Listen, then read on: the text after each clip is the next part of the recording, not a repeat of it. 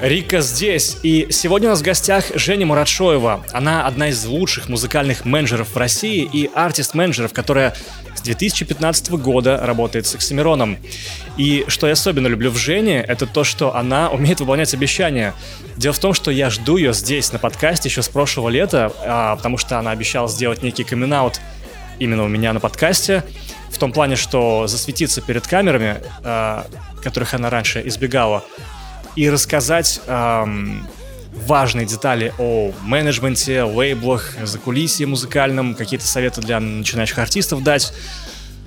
Но этот камин перерос в нечто большее, потому что здесь, на этом подкасте, были освещены еще более важные темы, а именно личные а, психологические сложности Жени, связанные с биполярным расстройством, и завершение не совсем завершение, но назовем это так, работы с Мироном. А, все подробности вы узнаете в подкасте, и сами съемки подкаста растянулись аж на 5 часов разговоров. То есть эм, не удивляйтесь, если вы видите в конце наши очень уставшие лица, но поверьте, у нас было столько тем для обсуждения, что мы, если бы не физическая истощенность, продолжили бы дальше. И важно напомнить, что расширенная версия этого подкаста и других есть на моем бусте. Это что-то вроде аналога Патреона, где вы можете поддерживать авторов от небольшой суммы до какой-то крупной или средней, что помогает авторам, включая меня, заниматься тем, чем он хочет заниматься. Вот, и еще из важных новостей это то, что я переезжаю в Москву в надежде на то, что там я смогу левелапнуть подкасты и съемки, приглашая все больше гостей. И на этом, кажется, все. Не забывайте подписываться и шерить выпуск, потому что это очень помогает в продвижении канала и меня. Спасибо вам. Ты когда-нибудь была на радио, когда-нибудь говорила в микрофон? Э, нет, нет. Кроме? Кроме... Кроме прямо сейчас, например. А до И что-то приближенное к этому. Это просто было типа выступление на Tallinn Music Week. Э, типа просто несколько людей разговаривали про то, что происходит в музыке А во время записи? Блять. Я наконец-то поняла. Ну, конечно же, Кирочка из Горгорода. Опиши, пожалуйста, так как ты, на мой взгляд, один из топовых музыкальных менеджеров России. Так, я пошла, короче.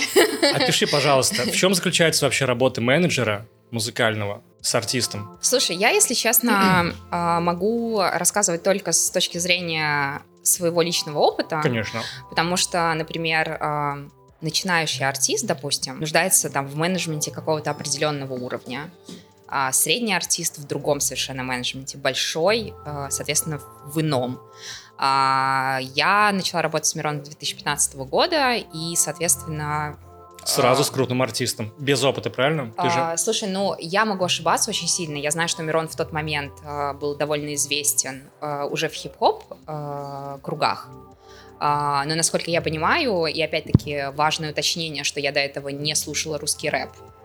Я Вообще? Э, да. А, я просто сейчас уже рефлексирую на эту тему, понимаю, что я пришла работать с человеком уже у какой-то у, у кого уже был какой-то определенный статус. И в целом ему нужен был уже менеджер, который...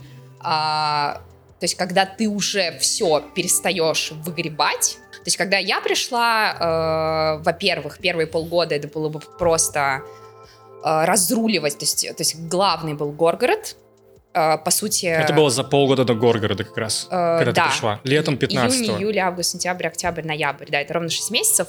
Соответственно, главная моя задача, на что меня тогда подписали, сделать так, чтобы Горгород вышел. В целом в менеджменте и в любых организационных вещах, ну, то есть, знаешь, как из серии, ты можешь забронировать отель вот такой, а ты можешь еще поискать и забронировать отель вот такой. И для этого тоже нужно какой-то определенный тип мышления. То есть, что mm-hmm. ты там подбираешь что-то специально. Тип ну, мышления. типа, да.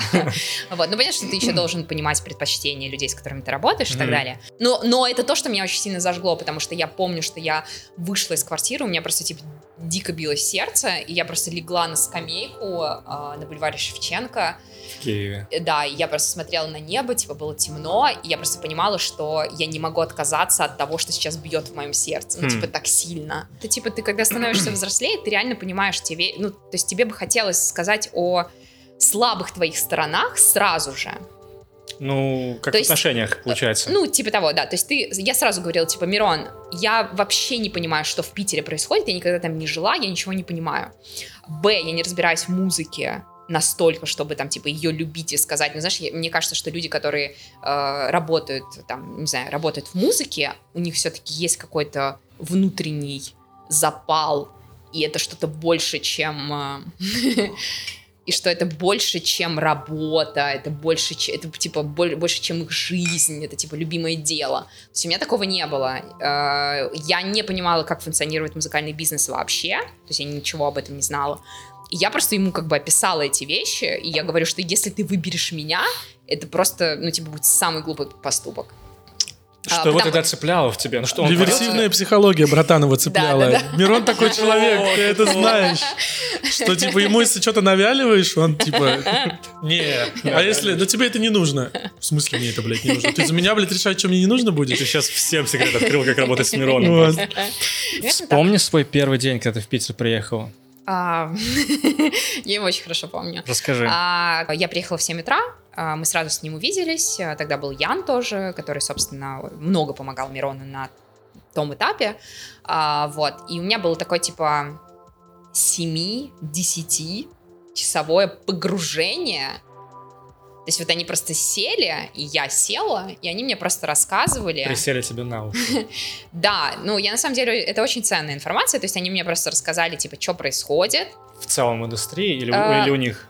Э, Что происходит у Мирона?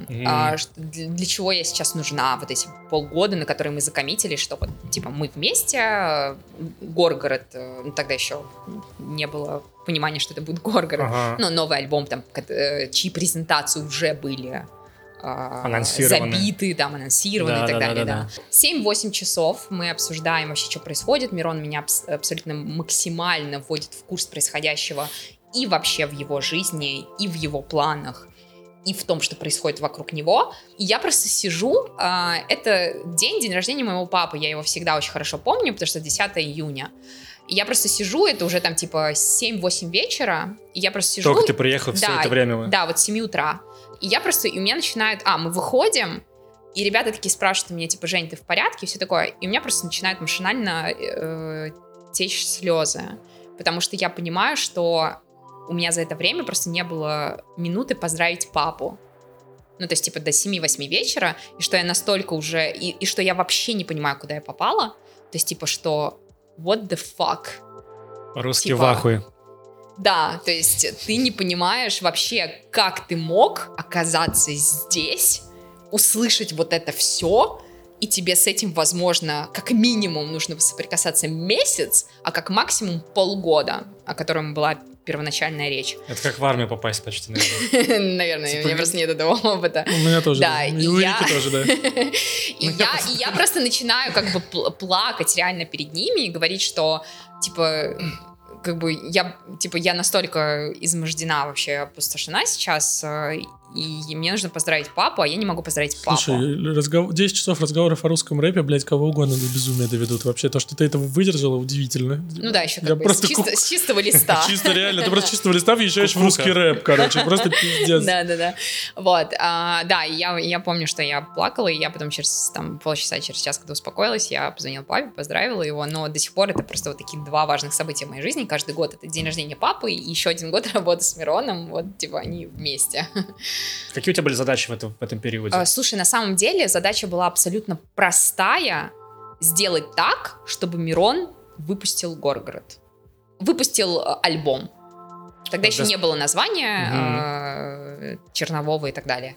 А, И Это это, просто- означало, что ты должен делать все, что нужно, максимально, типа, делать так, чтобы человека не ебало ничего, его мозг не ебало в этот момент ничего, и что все, что ебет его мозг, он просто перекидывает мне с какими-то объяснениями, и я этим занимаюсь. То есть, когда ты понимаешь, что это проект, типа, это полгода, и тебе нужно сделать все возможное, то ты на самом деле готов даже иногда, если нужно там полы помыть. То есть для меня важнее был итог этого всего. И если для этого нужно было делать какие-то задачи, э, ну, скажем так, какие-то задачи, которые, возможно, я не воспринимала как э, человека, который до, должен... Я просто почувствовал, что я тот чувак, который с телефоном... Ребят, можно я уже пойду, когда вот это вот началось? И знаешь, я такой...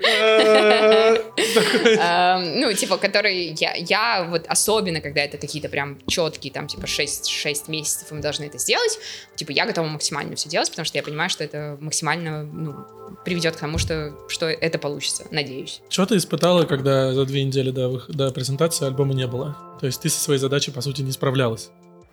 Это невероятное психологическое давление. То есть, когда ты понимаешь, что тебя взяли для того, чтобы был написан альбом, ты не можешь заставить человека написать альбом. Но ты можешь сделать так, чтобы ничего не происходило mm-hmm. такого. Чтобы для этого были все условия. Типа. Да, и понятно, что к какому-то моменту было психологическое давление, потому что 13 ноября презентация нового альбома.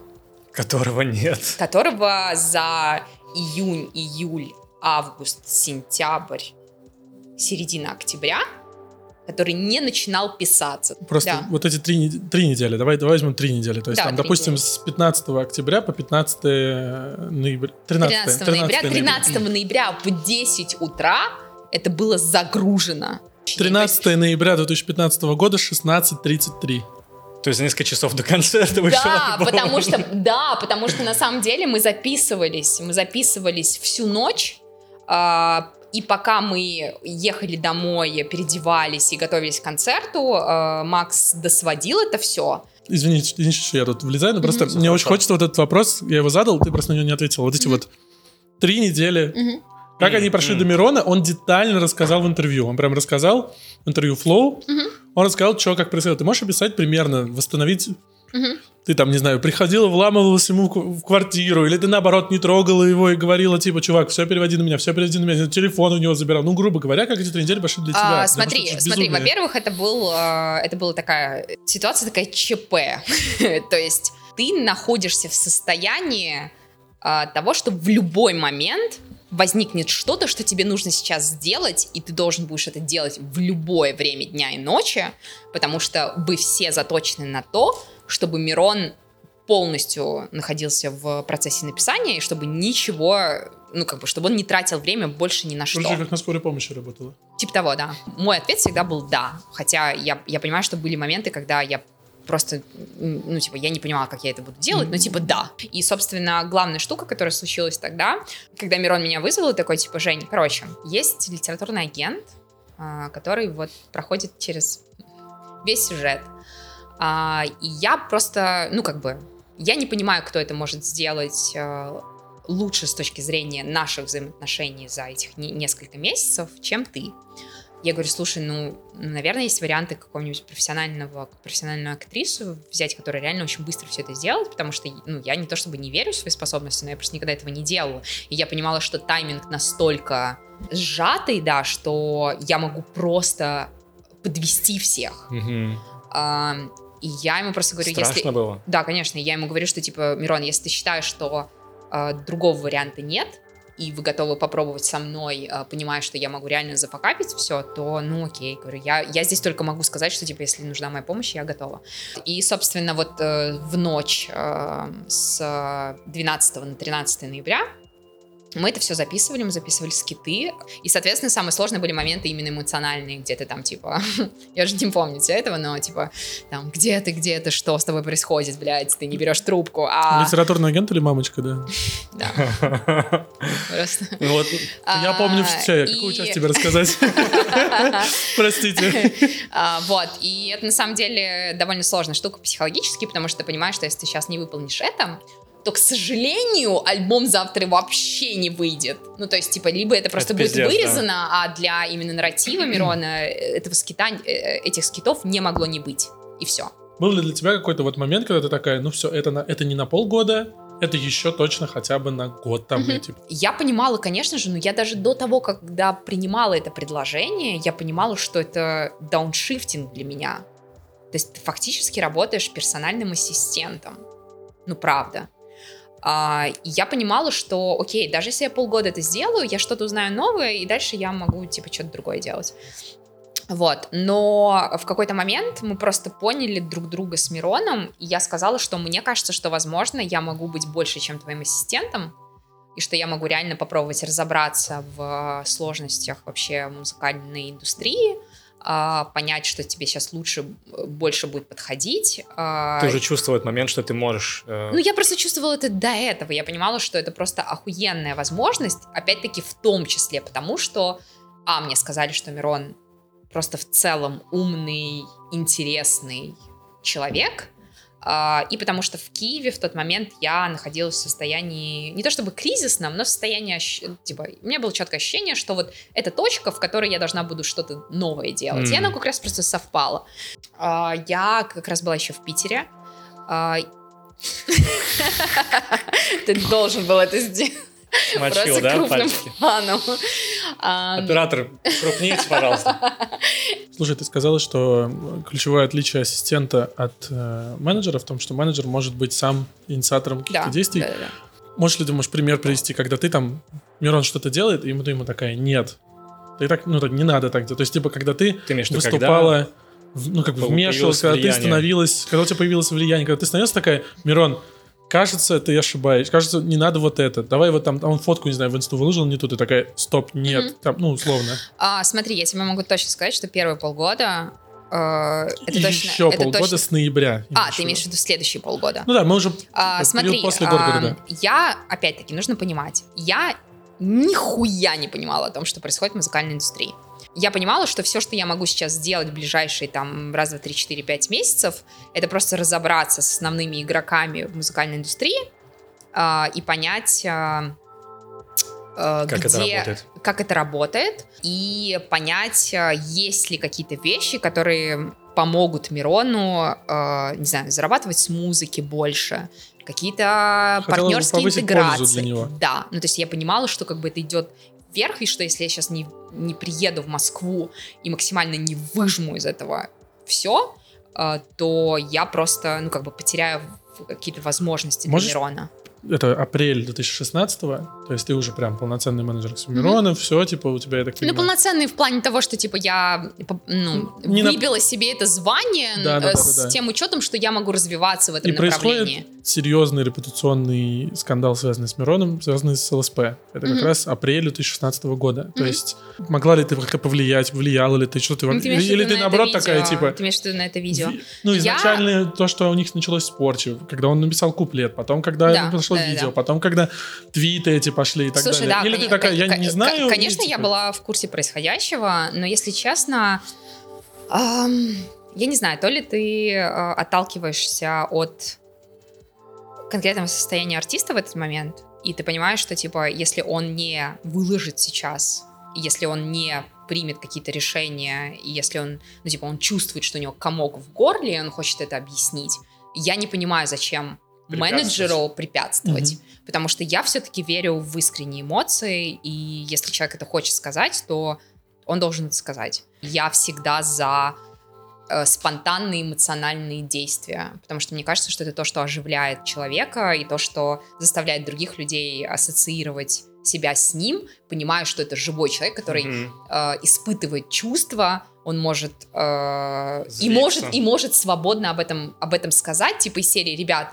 вы точно так же можете это чувствовать, и я точно так же это себя, чувств, себя чувствую, я живой человек, я хочу об этом сейчас сказать, потому что для меня это важно. И я не понимала, почему я должна вообще противиться этому. Насколько я понимаю, менеджеры, они в первую очередь должны ну, думать именно о репутационных рисках, о пиаре, о том, mm-hmm. как, ну, типа, там, о положительной и отрицательной репутации артиста. Он-то понятный, ему нужно высказаться, ему нужно то, что ему это нужно было, никто mm-hmm. не спорит. Я бы ему такой вопрос не задал бы. Mm-hmm. Но я поэтому у тебя и спросил, что... Если э, действительно ли это реальное его желание, и без этого он просто не сможет дальше жить, mm-hmm. и ты не можешь ему препятствовать. Ну, ты не можешь mm-hmm. ему просто препятствовать, и все.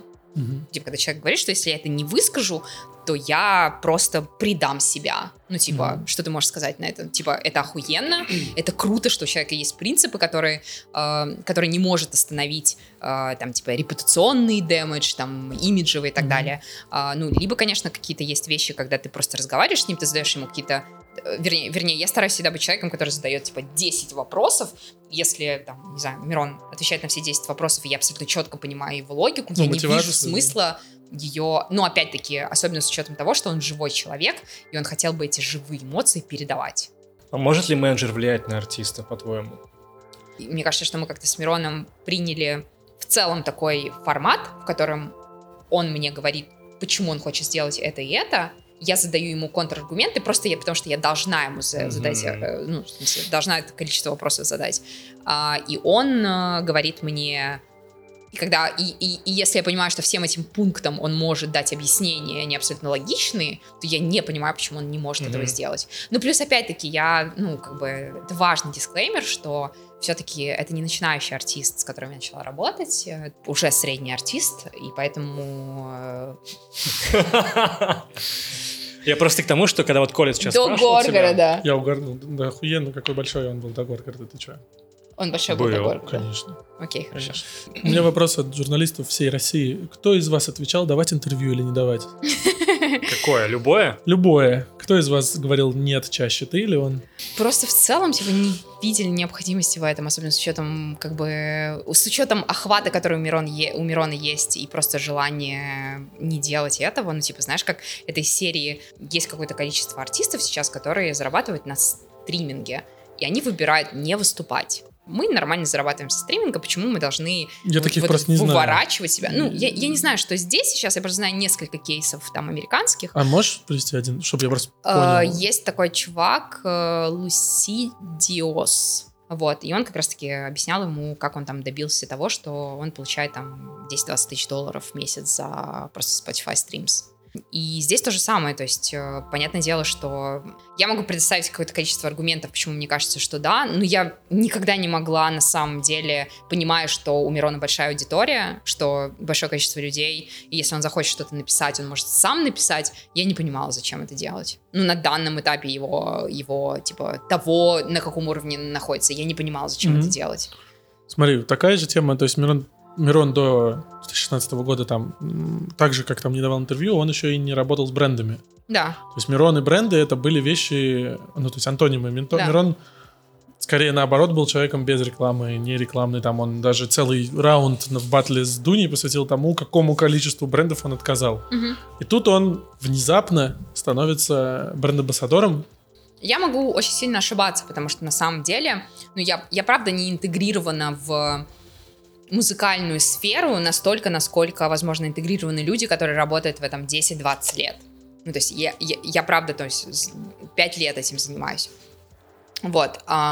И, насколько я понимаю, достаточно распространенный, самый распространенный uh, способ работы, формат работы артиста с брендом, это чаще всего мы предоставляем вам максимально там одежду, это может быть одежда, обувь, это может быть реально правда эксклюзивные какие-то вещи, которые, например, даже не продаются у нас на рынке, но типа вот вам нужны для клипа какие-то охуенные кроссовки, которых у нас даже нет, мы вам, мы, вам, мы вам их и сделаем. Вот, но на тот момент мне казалось, что это вообще абсолютно нечестно, и это точно не то, как работает американская индустрия, например, и как там так контракты... было только в России? Получается? Ну, из того, что я тогда знала, mm. э, я понимала, что чаще всего это сидинг. Сидинг это означает, что ты бесплатно просто получаешь... Э, Бартер. Ну, Условно, за рекламу ну, ты да, получаешь да, да, да, предметы. Да, да. Ну, даже не то, что за рекламу, но, например, ты на год коммитишься с каким-то брендом, угу. и ты, допустим, там, не знаю, раз э, в месяц они тебе дают какие-то списания на какое-то определенное количество денег. И мне тогда казалось э, этот подход очень нечестным. Особенно, когда По отношению это... к артисту. Конечно. Особенно, когда это касается, типа, A-list artists, mm-hmm. ну, то есть, типа, больших артистов, потому что в любом случае любой бренд а, в, в, там, в Америке, он платит тебе за то, кто ты есть, как медиа-персонаж, как артист, mm-hmm. плюс предоставляет тебе, конечно же, все эксклюзивное, топовое, что выходит раньше, чтобы ты мог это там э, в клипе снять, и вот, вот это вот все. И мне казалось, э, эта система какой-то очень странный, потому что я понимаю это, когда это касается небольших артистов, а, когда типа, ну, классно, офигенно, что бренд вот может тебя поддержать. Мгм. Вот, но для больших артистов я этого не понимала, и поэтому в любом случае э, список э, тех брендов, с которыми мы хотели работать, он всегда сужался до тех людей, которые понимали и готовы были платить за бренд, ну, типа, бренд артиста. Мгм. Вот, что, типа, кроме того, что он будет надевать, одевать, по-моему, да? Надевать. Надевать. Надевать. Одевать. Одевать это, на кого-то. это меня одевать. Тебя одевать, да. Нет, Ты- тебя раздевать. Всегда. Нет, не всегда. Рики, Рики меня раздевать, тебе меня обу- Одевать. обувать. Обувать.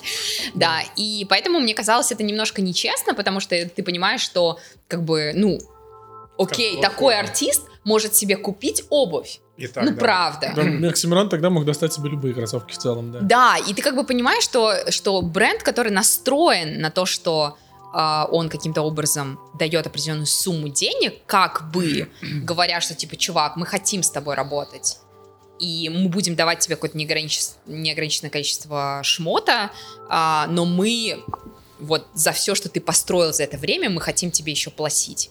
А, Для меня, конечно, это было очень важно, и я считаю, что это то, что, чего не хватает на нашем рынке, и мне всегда очень жаль, когда крупные артисты соглашаются на подобные сделки. А до сих пор такое есть? Ну, на SMC до сих пор в Adidas ходит. Да, но может быть он получает бабки. Я до сих пор не понимаю, на самом деле, как это все работает. Я просто знаю, что если мы, мы говорим не о больших артистах, то для там средних и небольших э, это, скорее всего, сидинг, и это основная типа тема. Но это на самом деле говорит просто о не, ну, неразвитости нашего рынка, что до нас это еще не дошло.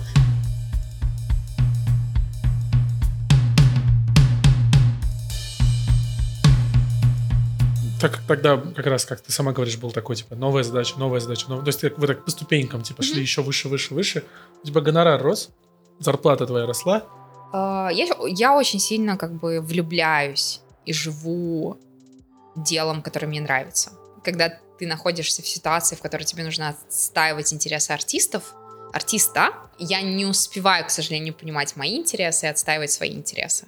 И на самом деле есть даже такое а, закрепленное вообще в американском законодательстве а, термин fiduciary relationship, и что-то такое. Ну, типа, когда ты интересы артиста ставишь выше своих.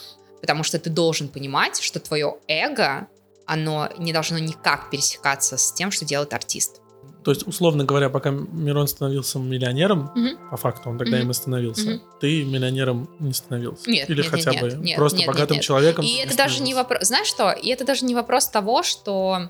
Это даже правда не вопрос... э, Во-первых, это, конечно, чувство с, э, уверенности в себе, потому что я считаю, что это должно быть на самом деле, и ты должен обсуждать с артистом, если он становится все более и более популярным, и если ты правда лучшие контракты для него приводишь, если ты какие-то очень интересные проекты за деньги ему приводишь, то понятное дело, что твоя ценность должна повышаться. Но просто в связи с тем, что э, Мирон был первым человеком, с которым я работала в музыкальной индустрии, это была сфера, в которой я нихуя не разбиралась, и я, конечно же, себя чувствовала абсолютным самозванцем и человеком, который, очевидно, много чего не знает. У меня, конечно же, было просто какое-то ощущение, что, ну, я не могу сейчас себе позволить просить больше. Должны он быть сам не считал нужным а, Ты плане. знаешь, если честно, есть очень малое количество людей, которые такое умеют делать. Команда Оксишопа, которая у меня была... э, Это, это Здесь просто стоит зависит... уточнить, наверное, что Оксишоп было, был на тебе. Да, да, с- ну, с э, конца 2016 года, с декабря На сколько 2016. процентов это твоя... э, Типа 100%. Сто процентов. Да. Э, то есть, вот, например, это все зависит от того, как человек вообще относится э, к людям, с которыми он работает. То есть, например, для меня я не понимаю и никогда не буду понимать э, работу за идеологию, бесплатную работу. Мгм. То есть я подходила к людям, с которыми я работала в Оксишопе, так. Первое, я бы хотела, чтобы эти люди получали все-таки нормальные деньги. У них был рост. Для меня рост человека внутри структуры это нам, на самом деле намного Приоритетнее? Да, намного приоритетнее. Потому что я понимаю, что если он будет расти, то мы дальше там договоримся уже с ним. А, но если он будет понимать, что он стопорится и что дальше ничего интересного для него не будет, то даже зарплатные ожидания, которые могут быть там в полтора-два раза больше, э, могут вполне его mm-hmm. не мотивировать. Там... Эта динамика для меня очень важна, то есть чтобы человек был доволен, чтобы он понимал, что он развивается, что э, эти три месяца он работает с этим, еще три месяца он работает с другим и так далее. И мне кажется, что Мирон просто, он скорее а, просто человек, который типа, Жень, ну, короче, если что-то будет не так, ты же мне скажешь. То есть не то, чтобы означает, он что он не просто думал об этом. Себя в этом он, плане. Да, а я как бы настолько была, э, то есть я настолько себя чувствовала самозванцем в этом во всем, что я понимала, что как бы то, что я получаю, получаю э, в работе с Мироном, Uh, это, это уже типа это так, ценнее денег. Это будто. ценнее денег, и это такой типа опыт, ну, типа, о котором За могут который мечтать. можно заплатить о даже который, самой, о, Да, типа. о котором могут мечтать, и я тогда понимаю, что там э, в э, работе с Мироном э, ну, мечтали огромное количество людей просто о работе с ним. Исходя из этого, тебе не кажется, что... Ты согласна, точнее, с тем или не согласна, что менеджеры в целом недооценены артистов? Что На- на менеджерам, нашем как рынке 100%. битмейкерам, условно говоря, только битмейкерам сейчас меняется отношение Ну, немножечко, к продюсерам, плюс они сами становятся рэперами там. А, набор, набор функций менеджера, он, правда, с каждым артистом разный. И поэтому нету какой-то универсальной, знаешь, там, типа, ты менеджер, значит, у тебя 1, 2, 3, 4, 5, 6, 7, 8, 9, 10. Каждый раз э, ты э, испытываешь этот эффект самозванца, когда ты понимаешь, что есть куча людей, которые намного более разбираются во всем, что происходит, но ты, эм, входя в это абсолютным, типа, новичком, ты на это смотришь немножко иначе. А меня это просто внутренне очень глубоко беспокоит. То есть пока я не могу ответить на вопрос, пока я не могу отресерчить 50-100 текстов и понять, почему вот здесь такая ситуация, здесь такая ситуация, я не могу просто внутренне успокоиться. Мгм. И в этом плане есть Это две стороны, э, как бы есть плюс очень сильный эффекта самозванца, потому что ты приходишь и ты задаешь огромное количество вопросов людям э, с большим э, опытом в этой индустрии, и ты понимаешь, что не все тебе правда могут ответить на эти вопросы, потому что они просто пришли, им сказали так, и они так и делают. Но есть определенные исторические многовековые предпосылки этому всему. А, но с другой стороны, ты все время чувствуешь, что ты недостаточно хорош. Хм, До сих пор у тебя такое ощущение? А, конечно, это никогда не изменится. А, потому что то, что сейчас происходит в музыкальной индустрии, оно меняется ежедневно. И постоянно есть ощущение, что ты не успеваешь за ней. Э, да, и особенно, когда ты понимаешь, что ты практикуешь это, то есть ты конкретно знаешь, как работает вот это, вот это, ты с этим работаешь ежедневно, и еще ты пытаешься э, накопать очень много информации об этом, э, то ты понимаешь, что это просто невозможно, потому что э, ситуация меняется, каждый день что-то происходит. То в этом преимущество самозванцев и есть, что они приходят в индустрию, где есть много, в место, в работу, в куда угодно, где есть устоявшиеся правила, которым там люди из индустрии привыкли, они даже не задают себе вопрос, почему так. Ты Да. задаешь вопрос, почему так, и рушишь эту систему, и благодаря этому создаешь решение, на которое те люди Свежая способны.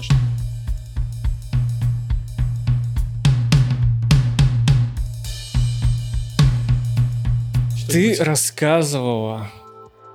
Пока что все, что ты рассказывала, звучит как сказочная история. В хорошем смысле, Мгм. что это очень все круто, целое ну, просто это какое-то совпадение, спонтанная какая-то штука. Как ты переживала моменты, когда были падения у Мирона? Отражались ли они на тебе ментально? И как ты вообще их ощущала с моральной точки зрения? К примеру, там, батл с Гнойным, конфликт. Ну ладно, конфликт с ВСП, наверное, еще. Я вообще никак не обсудили. восприняла его реально, правда. Вот позже, позже история, когда ты уже сблизилась, и когда ты воспринимал ли ты на свой счет какие-то вот эти удары, ошибки, возможно, Отмена третьего микстейпа, например. не выпуск альбома, вот все, То, что, что он стал CEO, а не начал писать дальше музыку. Потом уход из букин машин. Целом в работе менеджера, и я не пытаюсь сейчас а, сделать какой-то универсальный вывод, я говорю сугубо про себя. Есть а, невероятное количество психологического давления на все, что происходит с твоим артистом. А, Батл с Гнойным, а, допустим, у меня, если честно, когда он закончился, у меня просто был такой открытый рот и очень широко открытые глаза, потому что я не могла поверить, что... Я помню, что я стояла там типа на последних рядах, И я вообще не могла поверить, что это случилось.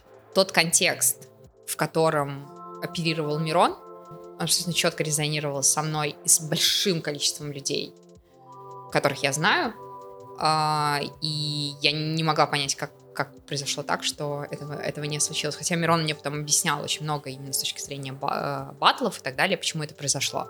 Это невероятно сильно психологически ударяет по тебе, и ты понимаешь, что в такие моменты ты должен быть э, намного сильнее, чем э, ты можешь быть. У меня точно так же было много депрессивных эпизодов, потому что ты... Но э, депрессивных эпизодов внутренне, но когда ты понимаешь, что ты, к сожалению, не можешь это выводить на поверхности, э, я не могу тебе сказать, что это э, не сказывалось на мне деструктивно с точки зрения психологии.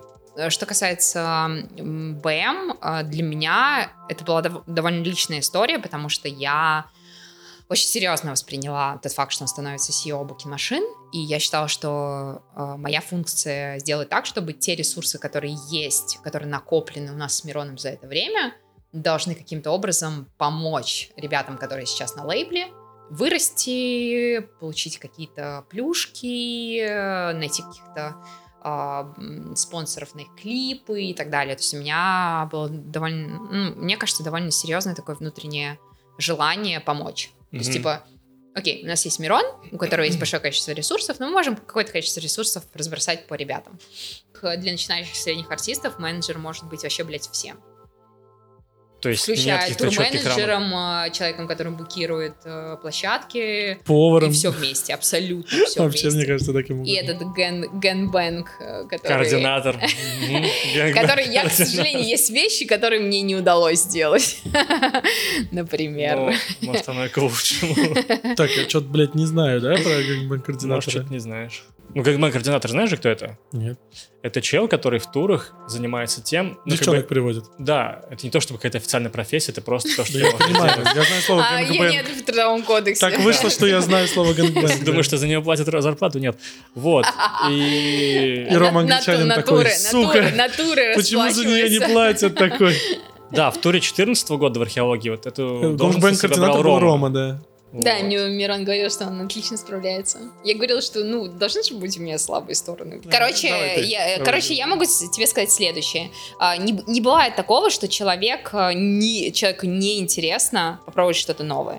То есть, если ты менеджер, и, например, тебе, э, у тебя есть возможность попробовать себя тур-менеджером, я не знаю, ну, я не знаю, кто может отказаться от этого, потому что это просто интересно, и интересно понять, какое, ко- э, к- какое количество навыков тебе нужно, как сильно это отличается от того, что ты делаешь в виде менеджмента.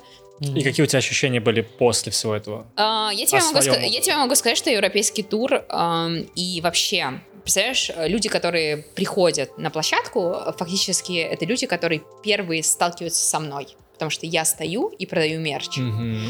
А, многие люди меня знали, и я со многими вела очень-очень искренние, откровенные разговоры, и я прям очень сильно погружалась в то, как люди живут, как русскоязычные люди живут в разных странах, э, какое количество э, сложностей у них есть и так далее. Э, Я видела, как сильно они радуются тому, что мы все довольно открытые люди, искренне общаемся и задаем какие-то вопросы.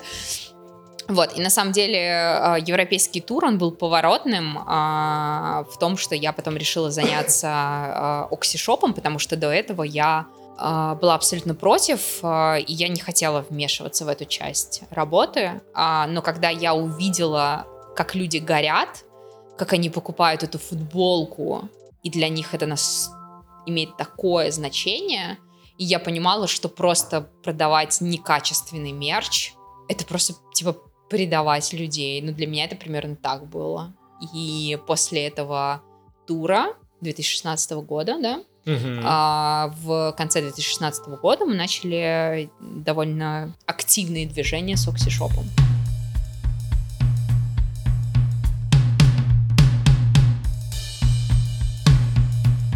Что, что это были за моменты, что по тебе ударяло, и когда это было в первый раз? Я имею в виду, там, не знаю, может, тебя хотели, может, ты хотел уйти в какой-то момент, может быть, тебя там опускались руки, может быть, ты понимал, что какого хуя происходит там. А самое сложное, на самом деле, в, в том, с чем я соприкасалась, а, было то, что я никак не могу повлиять на все, в чем я не могу помочь. Ну, то есть, например, написание альбома. Да, да, да, да. Um, ну, то есть я, я правда не пытаюсь, знаешь, я не пытаюсь сделать вид, что я могу в этом помочь. Ну, правда. Я не думаю, что если бы мне кто-то кто навис надо мной и говорил, что ты должна сделать это, ты должна сделать это, от тебя все ждут этого, я уверена, что у меня бы это э, вызывало обратную реакцию, что я бы просто защищалась и говорила, почему я вообще кому-то что-то должна. Mm-hmm. И это было очень важно, потому что я несу огромную ответственность внутреннюю за всех людей, с которыми я работаю. И когда я вижу, что они демотивированы, это невероятное ну, типа... Давление. Давление на меня, потому что я не хочу, чтобы люди, с которыми я работаю, чувствовали себя так. Потому что я понимаю, что у них огромный потенциал, они могут делать огромное количество вещей, но в конкретно данном случае они очень сильно ограничены. И у тебя в этот период начались, ну, типа, проблемы именно связанные с тем, ну, типа, личные проблемы. Я имею в виду там обострение биполярки и всего такого, или это произошло независимо, или ты не связываешь эти вещи? В прошлом году, в августе, мне диагностировали биполярку. Я до сих пор, на самом деле, не уверена, действительно ли это диагноз, который верный, либо же это просто большое количество очень сильного психологического стресса за все эти годы, которые просто, к сожалению, вернее, которые я не могу высказывать никому. И мне кажется, что это в какой-то момент сыграло очень сильно против меня. И годы, и годы накапливания, mm. годы накапливания этого всего приводит к тому, что у тебя уже начинается просто там типа депрессивные периоды, а, и какие-то, ну, типа там, не знаю, у меня был а, гипоманика... гипоманиакальный период, потом вот мне диагностировали биполярку и так а расскажи далее. вкратце, что это значит вообще? Биполярное расстройство, и опять-таки я типа не мега-специалист в этом, просто как бы пересказываю ну, то, что, что, том, что, что я узнала, сказали, да. Допустим. Ну, то есть это такие очень сильные э, качели настроений. То есть э, на самом деле это может быть так – это может быть, что ты даже в течение одного дня можешь испытывать от сильного энтузиазма и позитивного настроя до очень сильного э, отрицания всего и депрессии. Uh, это могут быть несколько месяцев. Вне зависимости от происходящего. То есть да. просто... Да, да, да, да, да. Либо это могут быть... Uh, у меня, например, это была такая схема.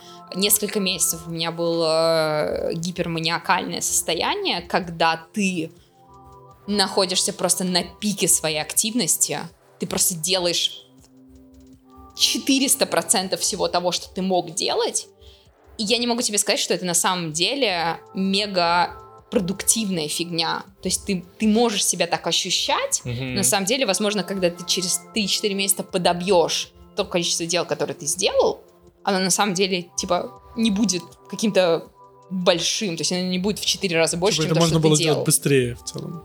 Типа, не, а, мне кажется, не, речь не... о том, что ты начинаешь много, но заканчиваешь мало. Да, делать. да, то есть ты просто себя очень сильно, типа, раздаешь всем, mm-hmm. вообще всем просто. То есть ты, тебе кажется, что вот э, соединить вот этого человека с этим человеком, это важно. На самом деле эти эпизоды э, гипоманиакальные, это как бы не настолько жестко, как маниакальные, потому что это все-таки чуть э, чуть менее типа психические, чем маниакальность. Маниакальные, они могут быть вообще просто абсолютно отделены от тебя, то есть ты можешь вообще себя вести непредсказуемо очень сильно. Mm.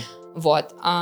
И считается, что как только ты пережил вот хотя бы один эпизод гипоманиакальный, то ты, ну, это уже означает, что у тебя биполярка. Признак. И дальше ты скатываешься в депрессивный эпизод, потому что, ну, прикинь, ты работаешь на, на 500% своих возможностей. Mm. То есть дальше тебя уходит все в минус, потому что, типа, ну ты израсходовал же себя в пять раз больше, чем ты вообще можешь. Получай, давай обратно. Да, и дальше ты уходишь как бы в минус. В общем, в августе прошлого года мне диагностировали биполярку. Очень долг, э, большое количество времени заняло на то, чтобы просто принять тот факт, что у тебя биполярка, потому что, конечно же, ты сразу воспринимаешь это как то, что ты больной человек.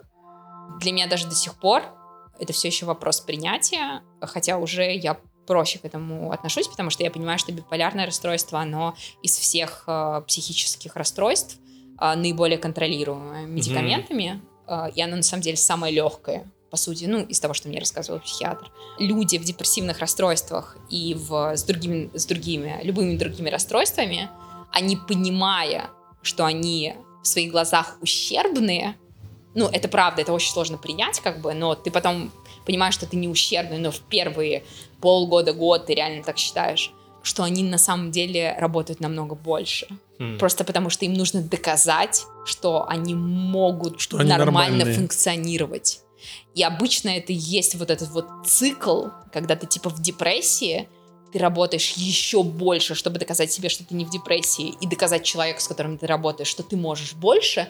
И это как бы такой круговорот, который, который просто не прекращается. То есть ты э, делаешь очень много, опять скатываешь в депрессию, опять делаешь очень много, опять скатываешься в депрессию. А ты вот э, ты диагностировал год назад, но у тебя какие-то внутренние ощущения, которые схожи с тем, что тебя диагностировали, были раньше? То есть ты был ли какой-то конкретный, может быть, момент, либо повод, когда ты прям почувствовал, что какая-то с тобой странная штука происходит? А, я впервые это почувствовала в начале прошлого года, и на самом деле несколько близких друзей а, мне побоялись сказать об этом. И мне, конечно, бы хотелось бы, чтобы они об этом сказали. Ну, честно, я сейчас просто там глубоко в сердце, реально, правда, мне, мне было бы это важно тогда.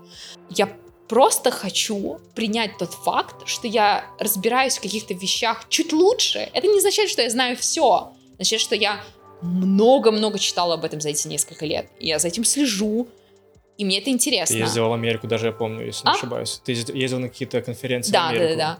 И как бы я могу себе позволить быть собой наконец-то, mm-hmm. потому что до этого я все время переживала Uh, я не знаю вот столько, я не знаю вот этого, я не знаю про эту культуру, я не знаю про вот это, и я не могу себя чувствовать уверенно в этом во всем. И для меня это тогда был момент какого-то такого типа uh, свободы. Вот если мне хочется тусоваться, я хочу тусоваться. Mm-hmm. Это не означает, что это будет каким-то образом влиять на мою работу. И я знаю, что некоторые люди, которые мне уже сейчас, ну, какое-то время назад рассказали о том, что они, у них были подозрения по поводу того, что у меня был такой активный период, что они, типа, просто подумали, что, блин, ну, окей. Ну, типа, Женя достаточно долго, упорно работала, она тоже заслуживает отдыха. Реально веселья, блядь, mm-hmm. вечеринок и так далее. Ну, я тоже очень сильно это ценю. Вот, но в итоге, как бы, да, это привело к э, диагностированию биполярки, хотя я до сих пор... Э, я, я буду... Я не буду удивлена, если через несколько э, лет этого не будет, потому что я считаю, что это многие годы очень сильного психологического давления. Это может не связано быть с Мироном, это может быть связано просто со своим собственным восприятием себя и, соответственно, с тем, что происходило вокруг Мирона, потому что ты все время считаешь, что ты должен быть сильнее всего этого и что ты должен вывозить эти ситуации. То есть, что ты не можешь падать духом. Типа, это, блядь, нельзя, этого нельзя делать. Как у вас менялись отношения с Мироном в этот момент, когда у тебя, ну, когда ты начала погружаться больше в свои вот эти вот проблемы, связанные с этим гиперактивным периодом, потом менее гиперактивным, то есть... Но как только мне диагностировали биполярку, я сразу об этом сказала Мирону, ну, типа, я вообще от него ничего не скрываю, не говоря уже даже про мысли, я тоже с ним делилась этим. Были потому такие. что я считала, что это очень важно, а, потому что, там, я не знаю, ну, если вдруг человек считает, что, типа, ты не можешь быть менеджером моим, если у тебя есть мысли, то, ну, мне считала, я считала, что это важно сказать об этом. Но просто никакое расстройство не проходит без мыслей вообще. Mm. Ну, потому что, я поясню, как человек с другим расстройством, у меня расстройство личности, потому что ты какой-то момент начинаешь думать, что ты какой-то неправильный, mm-hmm. что ты не просто больной, а что ты просто поломанный человек. Тебе надоедает, что всем нужно сделать там 50%, а тебе нужно 150, чтобы mm-hmm. сделать то же самое, потому что тебе нужно пройти через эти, через эти, через эти свои же внутренние психологические проблемы. В этот момент да нахуй мне это надо просто. Mm-hmm. Типа, это все, оно мне надоело просто. Это просто не имеет никакого смысла. Это цикл повторяющихся, один и тот же повторяющийся цикл я заряжен, я что-то делаю, меня это не устраивает, депрессивный период, угу. почему я ничего не делаю? Ой, кажется, да. я снова заряжен, я это да, делаю. Да, в какой-то момент начинаешь замечать этот цикл, ты понимаешь, что ты как белка в колесе крутишься и хочешь остановить это колесо. По крайней мере, я для себя понял, что как только меня начали осуждать кто-то из мысли, я понял, что эти люди в моей жизни быть не должны. Mm-hmm. Что они явно не понимают, как это работает. Все, что тебя будут осуждать за радостные мысли. Когда ты говоришь, я люблю жизнь, никто не скажет, что ты псих. Но да, почему, когда да, ты говоришь, да. что я не люблю жизнь, тебе могут сказать, что ты да. псих. Это как Э, извините, что я сейчас так влез, но Все просто э, это как, если ты говоришь, что любишь своих детей, то ты хороший родитель. А если ты говоришь, я ненавижу, когда он обосирается, я ненавижу, я не могу с ним на изоляции все, вместе сидеть, то ты псих. Поэтому есть очень известная книжка, не помню, к сожалению, имя психолога, научитесь ненавидеть своих детей, называется. Mm-hmm. Что я своей сестре, у которой у меня племянница, я своей сестре говорю, что да, это нормально. Скажи это. Скажи, она меня бесит, я ее ненавижу. Скажи это мне. Ей не говори. Для нее это типа, ну, рановато. Когда она там появится в сознании, скажешь, что было. Но ненавидеть так же нормально, как и любить. Мне кажется, возможно, из всего подкаста, возможно, это главная вещь для меня. То есть всегда очень просто говорить о том, какой сложный период жизни ты прошел, когда это в прошлом. Mm-hmm. А, всегда кто-то сказать, что я прошел этот период, сейчас мне хорошо. И для меня на самом деле очень важно сказать, наверное, что я все еще прохожу этот период за эти чуть меньше год. А, у меня были две мысли. Первая была абсолютно теоретическая, а вторая была очень практическая.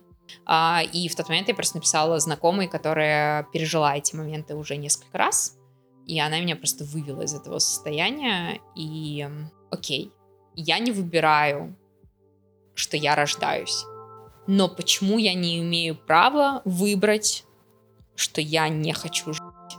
Я до сих пор этого не понимаю. Это высшая стадия бунтарства. Когда ты понимаешь, что тебе навязали не просто борьбу, ценности, взгляды, вкусы, тебе навязали саму жизнь. И ты задаешь да, себе вопрос, да, какого да. хуя я должен жить по правилам, которые я не выбирал? Да, Почему да, все да. говорят про мама дала тебе жизнь, подарок mm-hmm, и так mm-hmm, далее? Да, mm-hmm. блядь, меня на боль обрекли, на страдания. Я поэтому, например, там детей вот не хочу, я про это говорил, что mm-hmm. типа я не хочу никого обрекать на страдания. Да. Хватит и делать я... вид, что жизнь это только типа кайф и удовольствие. Это нихуя, это не так. Да, она классная, жизнь очень часто классная. И часто, когда я чувствую жизнь, когда у меня есть аудио в избранном в Телеграме, который я записывал своим друзьям и заговорил, пожалуйста, скинь мне его, когда я буду просить тебя помочь мне, когда я буду думать, что жизнь имеет смысл, пришли мне это аудио, я его записываю сейчас, мне очень хорошо. Что на этом аудио? А, момент, когда я вышел после нашего проекта. Я шел, ехал домой на электричке. Момент, когда ты уехал. Момент, когда Женя за мной... Когда я уехал. Когда ты от меня уехал, когда мы две недели прожили вместе. Типа настолько ты радовался, что да, да, да. Момент, когда Женя первый раз меня на машине покатала. Это вот из последних трех. Это, это, я понял, это моменты счастья. Ты фиксируешь. Да, да, я, да, да потому что да, я да. хочу, чтобы, потому что я знаю, Чтоб что я помнил, этим людям, почему. этим людям напишу, когда будет хуево. Я им напишу в плане, чувак, пожалуйста, я сейчас типа могу что-то сделать, скинь мне эти аудио, угу. потому что там мой голос сам себя как бы, ну, это единственный человек, которого ты можешь послушать, ты сам. Да. Вот, это такой дневник в аудиоформате. Вот, потому что тоже там вот то, что Женя решилась позвонить, написать, позвонить. Да, да, да. Именно э, знакомый, который проходил Знакомый, который это. проходил да. через это, я даже на это не был способен. То есть из-за того, что я... Когда у меня были эти периоды, я не мог позвонить даже никому, потому что я понимал, что, блядь, и что? Они мне опять будут эту навязанную хуйню рассказывать про бороться, про любовь к жизни, да что угодно, или все эти аргументы я знаю, потому что, Все потому что я тот человек, который разговаривает, ну, типа, у меня был случай, когда я разговаривал с человеком, который, типа, вот-вот должен был совершиться.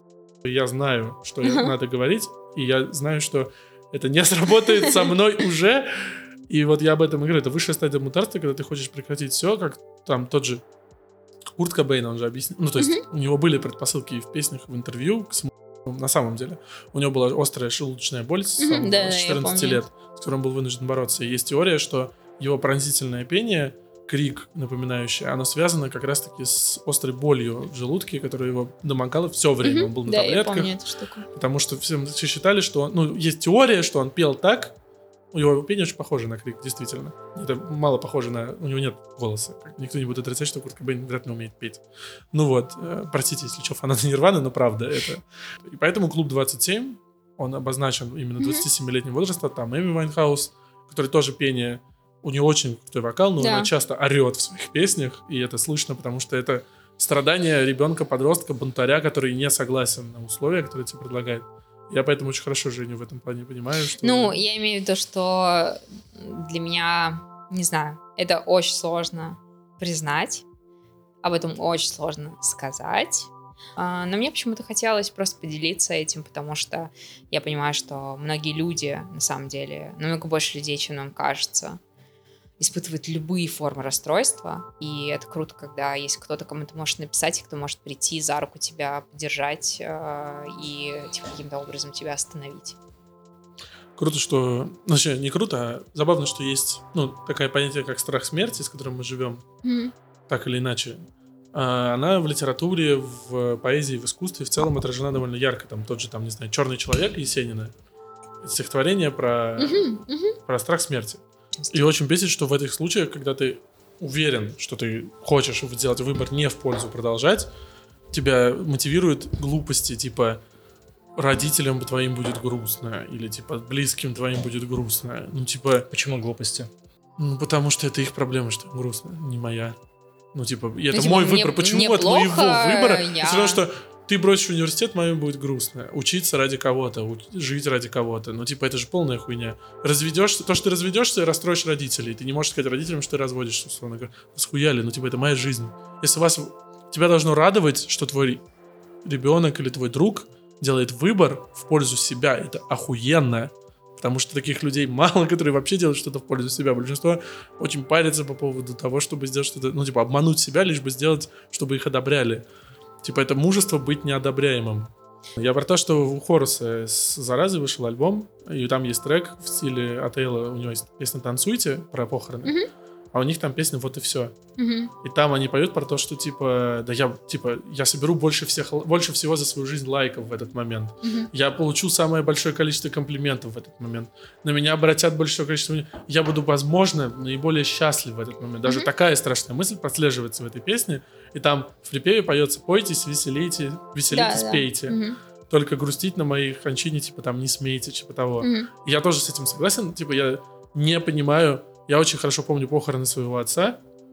Я помню, что мне было плохо не потому, что у меня отец умер, а потому что, что вы, блядь, все такие унылые, грустные. Типа, я не понимал, мне 10 лет, я не понимал, зачем из этого разводить вселенское горе. В смысле, я их понимаю, у них другие нравы, другое воспитание, окей. А но... сам ты что ощущал в этот момент? Чувак, мне был страшно пиздец. Это один из самых страшных, страшных воспоминаний моей жизни. Моя мама посадила меня в УАЗ, в котором стоял открытый гроб с моим синим отцом, и мы сидели около него.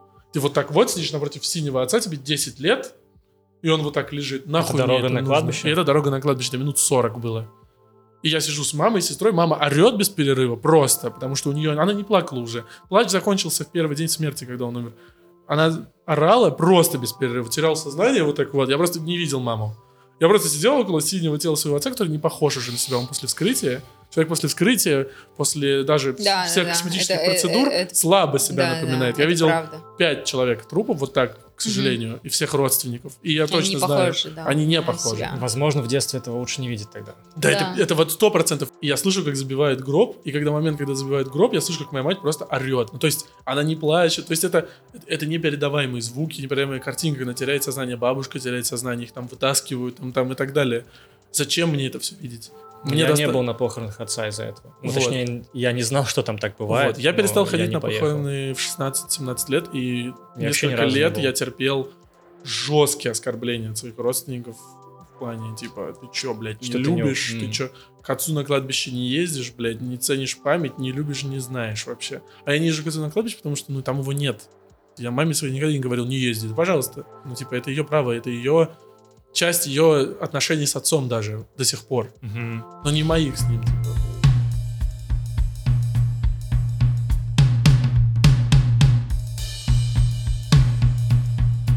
Если сама готова, что это... Абсолютно. Ты закрываешь этот период. Абсолютно. Ну, ты понимаешь, что просто ну, а, смотри, это логически смотри, вытекает из нашего Конечно же, разговора. конечно же, смотри, э, смотрите.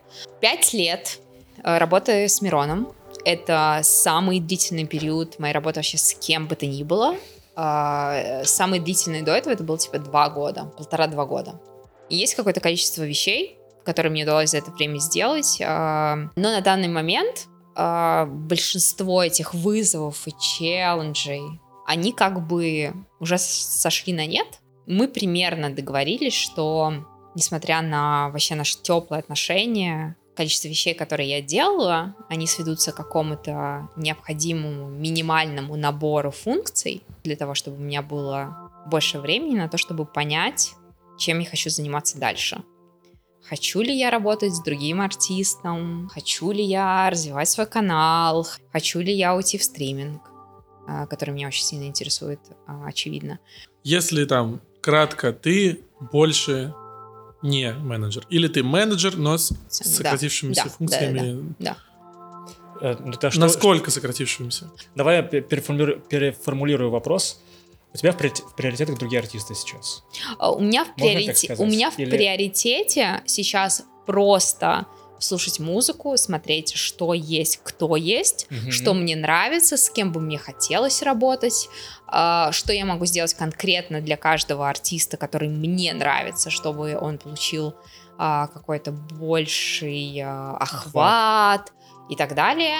Более-менее при этом это всегда очень важная штука. То, как вы, насколько вы можете коннектиться, насколько mm вы гармоничны, друг с другом. Это, это, это, это просто, типа, номер один. Ну, то есть, типа, Конечно. тебе может нравиться то, что делает человек, но вы можете быть абсолютно несовместимы вообще.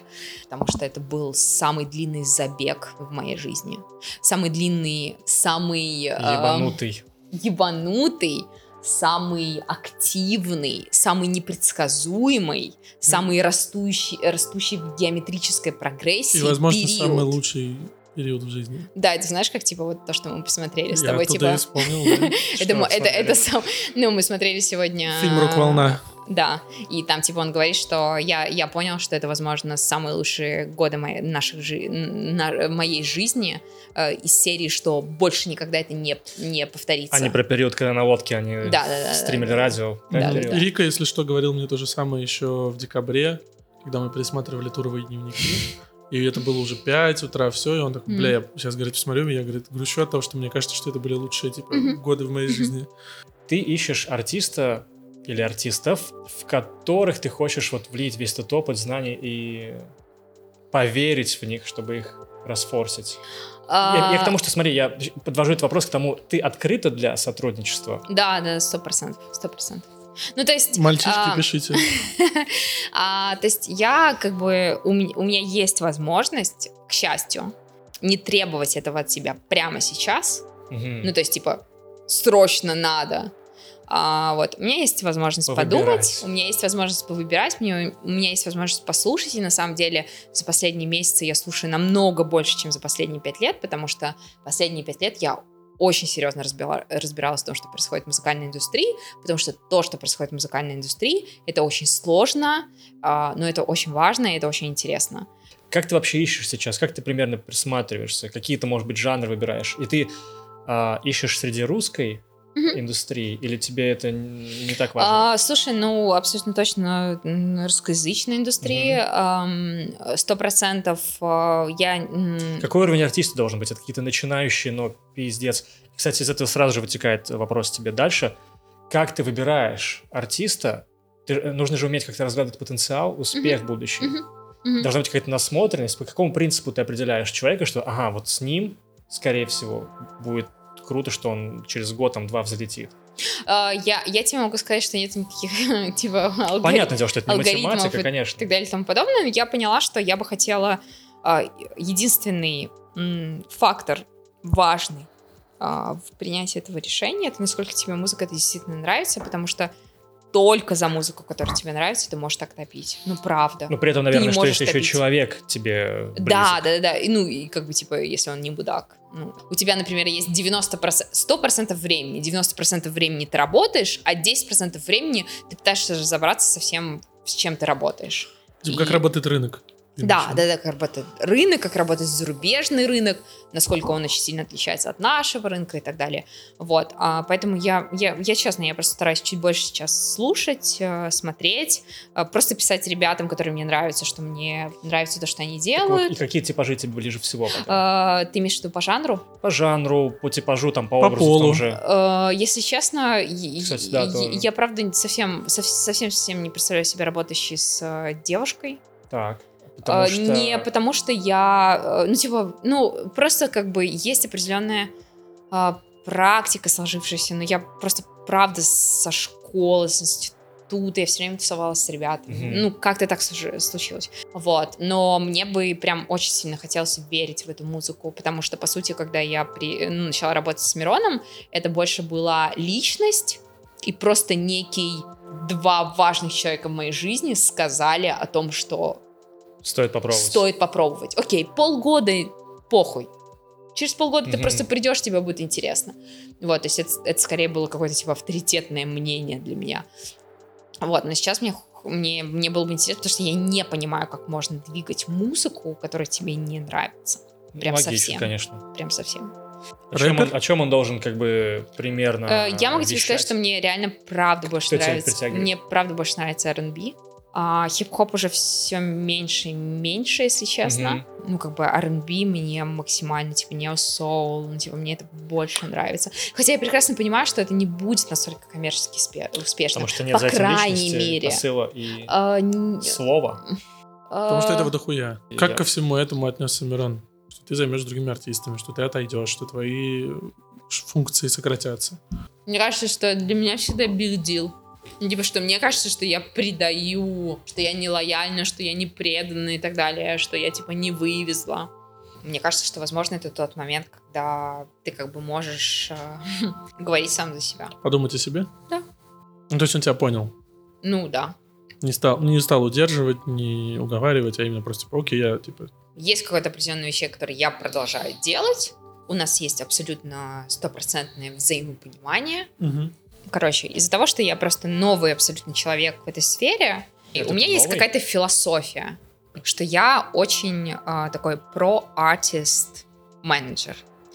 То есть я считаю, что артист — это первостепенная штука, и что вокруг него а, должна быть выстроена какая-то инфраструктура людей, э, компаний и так далее, которые его поддерживают. А, есть артист, есть некий трансформер услуг, людей и так далее, который собирается конкретно под этого артиста. То есть, типа, ты выбираешь для конкретно своего артиста ровно те вещи, которые ему нужны.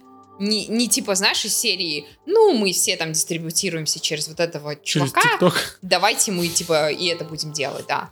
И мне кажется, что особенно с учетом того, что а, лейблы возвращаются, Да. возвращаются, их золотое, их золотая Да, эпоха вернулись. возвращается. Ну, назови мне молодого артиста не на лейбле.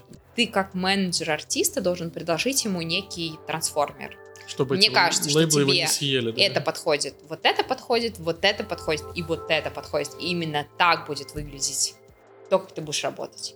И мне часто кажется, что это именно должно исходить от менеджера артиста, потому что только он понимает конкретно, ну, типа, что, Ну, мне что- кажется, чего ты- хочет Ты сто процентов права, потому что такие истории, как там с Шарлотом и его конфликт с Universal, с Universal же вроде бы. Sony вроде. ну, Sony, Sony, Sony. И Universal, там по-моему, с э, Трилпилом. Да, и вот такие конфликты, они бы не произошли, будь у них менеджеры. Будь у них люди, которые... Что, мне у кажется, нет что... менеджеров. Ну вот, мне кажется, выглядит как будто нет, потому что мне кажется, Не, что вроде вот, говорил, что у менеджером, него есть а- менеджмент. вот о подходе, о котором говорит Женя, в этом подходе Женина задача сделать так, чтобы ее артиста не наебали. Мгм. Не наебали лейблы, не наебали концертные Защитить площадки, не наебали слушатели, не наебали рекламодатели, не наебали... Она как бы отвечает, в случае с Мироном, она отвечала за то, чтобы человек, который погружен в творчество и не погружен в деньги, в рекламу и так далее, не потерял это мог творить дальше. Так, собственно, работает вся западная индустрия. То есть просто для таких артистов, там, как Бейонсе, Дрейк, Ламар, Эминем, у которых там на всех континентах, блядь, концертные площадки, туры, реклама и так далее, им нужен менеджмент, им нужны там три таких Жени, а то и десять. В плане, я имею в виду, Да, потому да, что да, них просто, бо- у ты, них ну, больше одна, команд, Женя конечно. сойдет с ума одна, она с Мироном, как бы за пять лет и так чуть не сошла. Чего уж говорить про таких артистов, у которых там, ну там, то, что Дэн рассказывал про то, как организуется тур у блядь, М. 13 грузовиков, да, вот. Вот Скарлетта про просто вейбы, раз вы заговорили 3.6, про да. вейбы, вот интересно узнать, а я понимаю примерно, как работает эта система, но почему, вот, допустим, ты говоришь, почему это сейчас начинает возрождаться, и в чем интерес молодому артисту а, подписаться на лейбл? А все очень легко. Лейблы три мейджора. Universal, Sony, Warner. Я не знаю, какой кон- конкретно идет последовательность этих лейблов, потому что, насколько я помню... Остальные не берутся в а, расчет? и- Более А их нет, все, их нет, А их нету. А, и, а, да. И есть э, Мерлин, Мерлин, не знаю, как он. Мы сейчас именно. про Россию говорим или про Про мир? Запад, западный мир. А. А, так вы же и про Россию тоже, мне кажется, нет? А, в России нет, тоже только эти трое, нет? Эти трое, да, но вообще в глобальном э, смысле есть еще э, Мерлин, Мерлин, который э, объединяет 20 тысяч независимых лейблов. Mm. И это на самом деле довольно важный голос в индустрии. Три лейбла владеют примерно 70% каталога мирового. 70%. Можешь представить? 70%. Ну, это пиздец. 12% это Мерлин. Остальные без своего, получается, артиста. Остальные... Не-не-не, остальные это огромное количество очень, очень маленьких локально. лейблов. Угу. Да. Что, что произошло вообще за это время? А, считается, что золотое время лейблов было 80-е 90-е годы. То есть тогда, когда у них э, был, была налажена физическая дистрибуция, когда для того, чтобы там, не знаю, Стериана, э, Тебе твой новый, ты твой новый, твой, твой новый альбом выйдет э, в физической форме во всех странах мира. Угу. Но что происходит сейчас? Лейблы, они довольно крупные структуры, которые, которым для того, чтобы развернуться как Титанику, нужно большое количество времени. Ну, это понятно, бюрократические там всякие вещи. Вот. И понятно, что пару десятилетий они очень сильно страдали от того, что происходит, потому что э, было несколько как бы слоев э, вот этого дисрапшена, то есть э, э, перехода на новую модель потребления, когда э, стоимость CD-диска э, была настолько накрученной. То есть, если я правильно помню, 25 долларов э, стоил CD-диск, mm-hmm. э, и в нем был всего лишь один хит, и все остальное просто какое-то дерьмо. То есть, типа, это, это, это, это прям была такая стратегия, типа, один хит, а все остальное, типа, хуйня. Потом э, Napster, и вот это вот все там, типа, торрентовые переда- передача файлов, этот peer-to-peer. Потом MP3, эм и, соответственно, типа, несколько десятилетий просто лейблы шли просто на самое дно. А, но как только появились э, стриминговые сервисы, в первую очередь Spotify, а дальше происходит следующее. То есть, несмотря на то, что что это? Что? Spotify. Spotify. А, на самом деле, это, знаешь, такое добро, доб, лучше, до, добро и зло параллельно просто. Apple знаешь, Music, типа... кстати, лучше, чем Spotify, ну ладно. А, ну, ты просто Spotify, Spotify не работал. Spotify э, существует с 2006 года. В 2011 году он вышел на американские рынки, уже заключив лицензионный... Spotify — это Швеция, верно? Да. Да, mm-hmm. да. А, в 2011 году он вышел на американские рынки, заключив уже там первый договор с Sony Music. Что происходит дальше? А, во-первых, ему нужно заключить договоры со всеми мейджорами, потому что мейджоры — это, как я уже сказала, 70% музыки, плюс Мерлин — это еще 12%, ну, то есть, типа, это большая часть мировой музыки. Вот, соответственно, им просто для того, чтобы выйти, нужно вот 1, 2, 3 лейбла и Мерлин. Uh-huh. А, и, соответственно, это, этого достаточно, потому что все остальные у них нет выбора. Ну, типа, они в любом случае подтянутся. Ну, это можно назвать монополией? Конечно. Абсолютно. абсолютно. Она и есть, да? Это, э, ну, Просто ну, к, сожалению, три... к сожалению, это так и происходит. Угу. Да. И то, что происходит сейчас, э, в том, что есть такой... Spotify — это практически powerhouse. То есть это, типа, место силы, это монополия, потому что это самая большая стриминговая платформа на сегодняшний день по количеству платных подписчиков. Это порядка, типа, 120-150 тысяч о, миллионов Миллион. людей. И это еще 120-30 миллионов бесплатных. Бесплатных. Аккаунтов. То есть 280 миллионов это типа самая большая стриминговая, самый большой стриминговый сервис э, с точки зрения аудитории.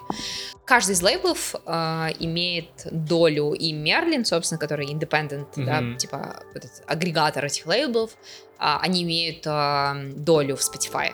И что это означает? Это означает, что сейчас, на самом деле, на мой взгляд, в ближайшее время опять возвращается золотое время лейблов. Потому что это единственные компании огромные, которые могут скупать маленькие компании, а сейчас уже A&R. Ну, типа, A&R — это люди, которые находят новых артистов, которых могут, может подписывать лейбл. Это скаут, вроде скаутов, я помню. Да, да, да, да, да. Короче, что даже они уже, то есть на самом деле настолько уже все технологи уже технологически продвинуто, что, грубо говоря, у каждого лейбла есть платформа, которая может отслеживать какие mm-hmm. артисты сейчас взлетают и как, с какими стоит работать. Mm. А, Spotify за последние 10 лет приобрел 15 компаний, которые работают с э, big data, с алгоритмами и вот с рекламными какими-то вещами.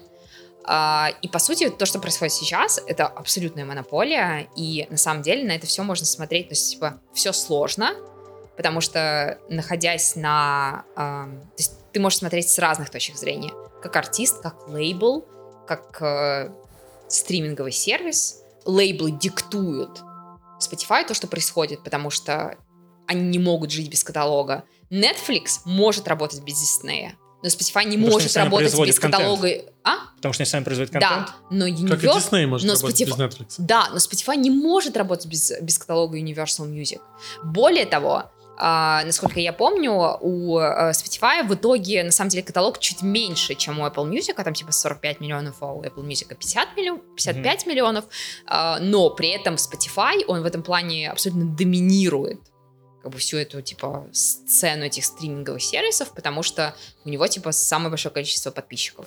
А у Apple, просто для сравнения, типа, 60 миллионов платных подписчиков, у Spotify 130-150, я не помню, а у Amazon 50, у Ютуба именно Music 20 миллионов. То есть, типа, у Ютуба, типа, 2 миллиарда, но именно у YouTube Music 20 миллионов. И на самом деле все, все очень сложно, потому что я даже сейчас читаю книгу про называется разборка Spotify. Это какое-то количество исследователей, которые не, э, порядка 10 лет расследуют вообще, что такое Spotify, с чего это началось и вообще во что это превращается. Они, они скорее к Spotify относятся как просто медиа в платформе, ну, которая абсолютно равняется с Фейсбуком, Гуглом и так далее. То есть с точки зрения у нас есть данные, у вас есть э, реклам, там типа бренды, и мы вам будем давать эту, эти данные, mm-hmm. и вы будете у нас рекламироваться. У них самое главное, как у соцсетей, куда более важно, у них есть персональные данные да. пользователя. То есть да. это то, что это новая валюта, по сути. То есть да. сейчас компании а, в медиа соревнуются не тем, у кого больше выручка денег и так далее, а, а тем, что у кого какое количество персональных данных. Facebook так много влияет в США, потому что он, по сути, там тот же скандал с Cambridge Analytica во время выборов, mm-hmm. который был и так далее, он, по сути, владеет, ну, если уже совсем драматизировать душами, грубо говоря, то есть он владеет персональными данными, и Spotify в этом плане ничуть не хуже и YouTube, и Facebook, и да, так далее, потому да, что он да. как раз-таки знает, твои предпочтения, там как Pornhub тот же, например, и так далее. И еще очень важно по поводу монополии Spotify, я помню, был громкий случай, когда еще был жив э, этот э, Тентенцион, uh-huh. э, и ему предъявили, его посадили в тюрьму, предъявили реальное обвинение в реальном избиении девушки, Spotify убрал его из плейлистов. То есть он оставил, да, его, да, он оставил помню, его в каталогах, помню, да. но убрал его из плейлистов. Да, да, да. И, мы, и глава лейбла, на котором был Тентенцион, сказал, если вы его не вернете, мы весь каталог забираем. Да. И Spotify вернул его на следующий день. И, я, кстати, и это помню, вот очень красноречивый случай был. Я, который... правда могу ошибаться, но я помню, что Кендрик вместе с его лейблом Top Dog Entertainment, они тоже написали, что если вы продолжите это делать, то мы полностью убираем каталог от вас. Я, mm-hmm. я просто это а с кем типа, четко помню. А, или он вписался Не, не, просто да-да-да, mm-hmm. что типа, ну, ребят, как бы, ну, типа, это музыка, как mm-hmm. бы не надо вот здесь, вот знаешь, там, типа, типа не, надо... Ц- не надо цензурировать Потому что они так делали уже много раз, не только с тенденционным, они да. так делали с очень кучей да. Всегда они убирали из-за каких-то Из, э, из, из плейлистов, из, да, но там, условно говоря, э, э, какой-то артист там, Допустим, убил, количество убил... профит сказался педофилом. Не, ну вот Spotify, скорее всего, может даже не быть его... Может быть, в каталоге, но не, быть, не, не будет в плейлистах, в рекомендациях. То есть, ну, вот, те, например... чем занимается YouTube регулярно. То есть, там какой-нибудь, лого... Э, какой-нибудь э, этот PewDiePie, угу. когда он э, засветился скандалом, связанным угу. со свастикой, его поубирали из рекомендаций YouTube, потом его, у него слетели контракты с Disney и так далее. Сейчас прошло сколько? Меньше двух лет у него эксклюзивный контракт снова. Типа, бренд... mm-hmm. снова он, короче, рукопожатный. И это очень забавно, да. И там тоже, условно говоря, если у Spotify есть лейблы, вот я не... с этой точки зрения, ну, то есть, я согласен, что это монополия, что это как бы дерьмово, но, с другой стороны, у Spotify есть лейблы. У YouTube давления никакого нет. YouTube может делать с видеоблогерами и с производителями контента, что он захочет. Но, по сути, Spotify единственная компания, у которой нету а, за ней не стоит какая-то огромная корпорация. Мгм. Потому что Apple Music, а, ну, из того, что я там читала за последнее время, Apple Music это 14% дохода Apple. То есть Это, очевидно, что... Учитывая доход Apple, это дохуя денег. Да. Не, нет, Это я, типа по- я, я понимаю прекрасно, но это как минимум компания, которая субсидируется Apple. То есть э, э, Amazon Music, там типа Amazon, там YouTube, там Гуглом. И, Да даже в сути- России. Яндекс Музыка, Яндекс. Да, да, да. И Бум, по сути Mail.ru. Spotify именно поэтому они сейчас, понимая, насколько им сложно, что они все еще в жопе с точки зрения, то есть они не зарабатывают. Прикрытие. Из последнего, что я слышала, это типа 82 миллиона долларов. э, У них типа минус. Вы- ми- минус, выручка. да, минус, минус, выручка, да. То есть они не зарабатывают, Spotify не зарабатывает. Да, Spotify не зарабатывает. Учитывая его популярность. А учитывая- почему? Да, потому да, что да. он да, выплачивает какие-то дивиденды с А, прослушивания потому что, большие. потому что любые переговоры с лейблами это невероятное Потому что его количество ебут. денег. Вот реально. Потому что, например, в 2011 году слили, э, по-моему, в 2015 году слили договор, э, короче, в 2011 году Spotify вышел на американский рынок. И, по-моему, в 2015 году слили их договор с Sony Music. Им нужно было заплатить Sony Music 45 миллионов долларов э, авансов. То есть ты должен как бы лейблу еще гарантировать заранее, что ты Мгм, типа ему мгм. выплатишь эти вещи. И именно поэтому с приобретением там Джо Рогана и его подкастов, типа, более того, они типа на подкасты потратили 500, сука, миллионов долларов за последние несколько месяцев. А, они а, то есть пытаются именно аудио, сейчас, по-моему, 20% их всей а, платформы занимают именно аудио, ну, в И смысле они, подкасты. и они красавчики, что они еще кооперируются с такими же независимыми игроками. Я про Netflix. Да. То, что Женя мне рассказывала, опять же, я от тебя это знаю, Мгм. узнал А, про, про про Last Dance, про Last Dance, что когда запустился Да. последний танец, Что самый топ, топ-1 шоу на Netflix уже месяц, типа даже Тайгер, они и Тайгер, этого Тайгер Кинга сбили и всех сбили. У них одновременно на Spotify выходят подкасты, Подборки. и это А, типа подкасты. очень... это крутая- именно журналисты, которые рассказывают да, про каждый под- эпизод. То есть, если ты, ты посмотрел серию, тебе мало информации, ты слушаешь еще подкасты. Это круто, потому что они коллаборируют с независимыми. И то, что они отобрали Джо Рогана, это же ну, ебенейший удар Да. по Гуглу. Потому что Джо Роган приносил сотни миллионов просмотров на Ютубе, и сейчас они удалят ролики с Ютуба. Да, прям не- они не будут э, висеть на канале. Насколько я понял, может быть, Я, ты меня если честно, поправишь? про именно удаление предыдущих я ничего Хорошо, не знаю. я не буду Я утверждать, знаю- насколько я- я, понял, я они знаю, удалят и не только- будут выкладывать новые. Я знаю, что только всегда будут превью, типа трейлеры новых эпизодов На на, Spotify. на Ютубе, то есть они всегда смысле, они будут. будут вести на Spotify. но, но, но все, типа, выпуски будут на Spotify эксклюзивно. И на самом деле это в каком-то смысле, особенно все эти эксклюзивные дилы, особенно там на Apple Music сейчас тоже начинается эта вся штука, там, Зейн Лоу со своим подкастом, там, типа, он Это э, сейчас... Карпул караоке на Apple Music выходило эксклюзивно. Да, да, да, например. да, да, Это да. супер популярное Да, американское да, шоу. А, вот, Да. и, короче, я могу сказать следующий раз, мы уже коснулись этой темы, что все очень сложно. Все, что мы видим, это вершина айсберга. Мы не знаем очень важных вещей. Например, а, какие контракты подпис- подписывает любой стриминговый сервис а, с лейблами.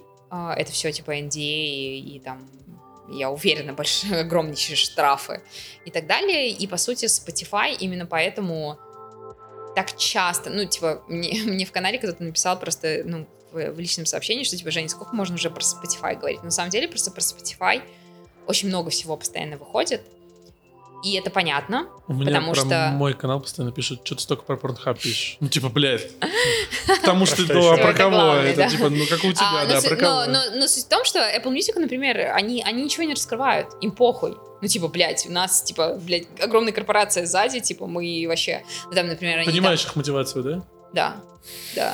Э, И типа мы, например, там с- э, Apple, например, недавно купил там VR э, какую-то компанию, но даже сам чувак, который комментировал, он такой типа, ну мы вообще типа не комментируем, нам похуй, Ха. типа зачем нам комментировать, если мы типа не там, Нет, это ничего не выигрывает. поводу- Зачем нам это, да? Мы типа скупаем огромное количество компаний.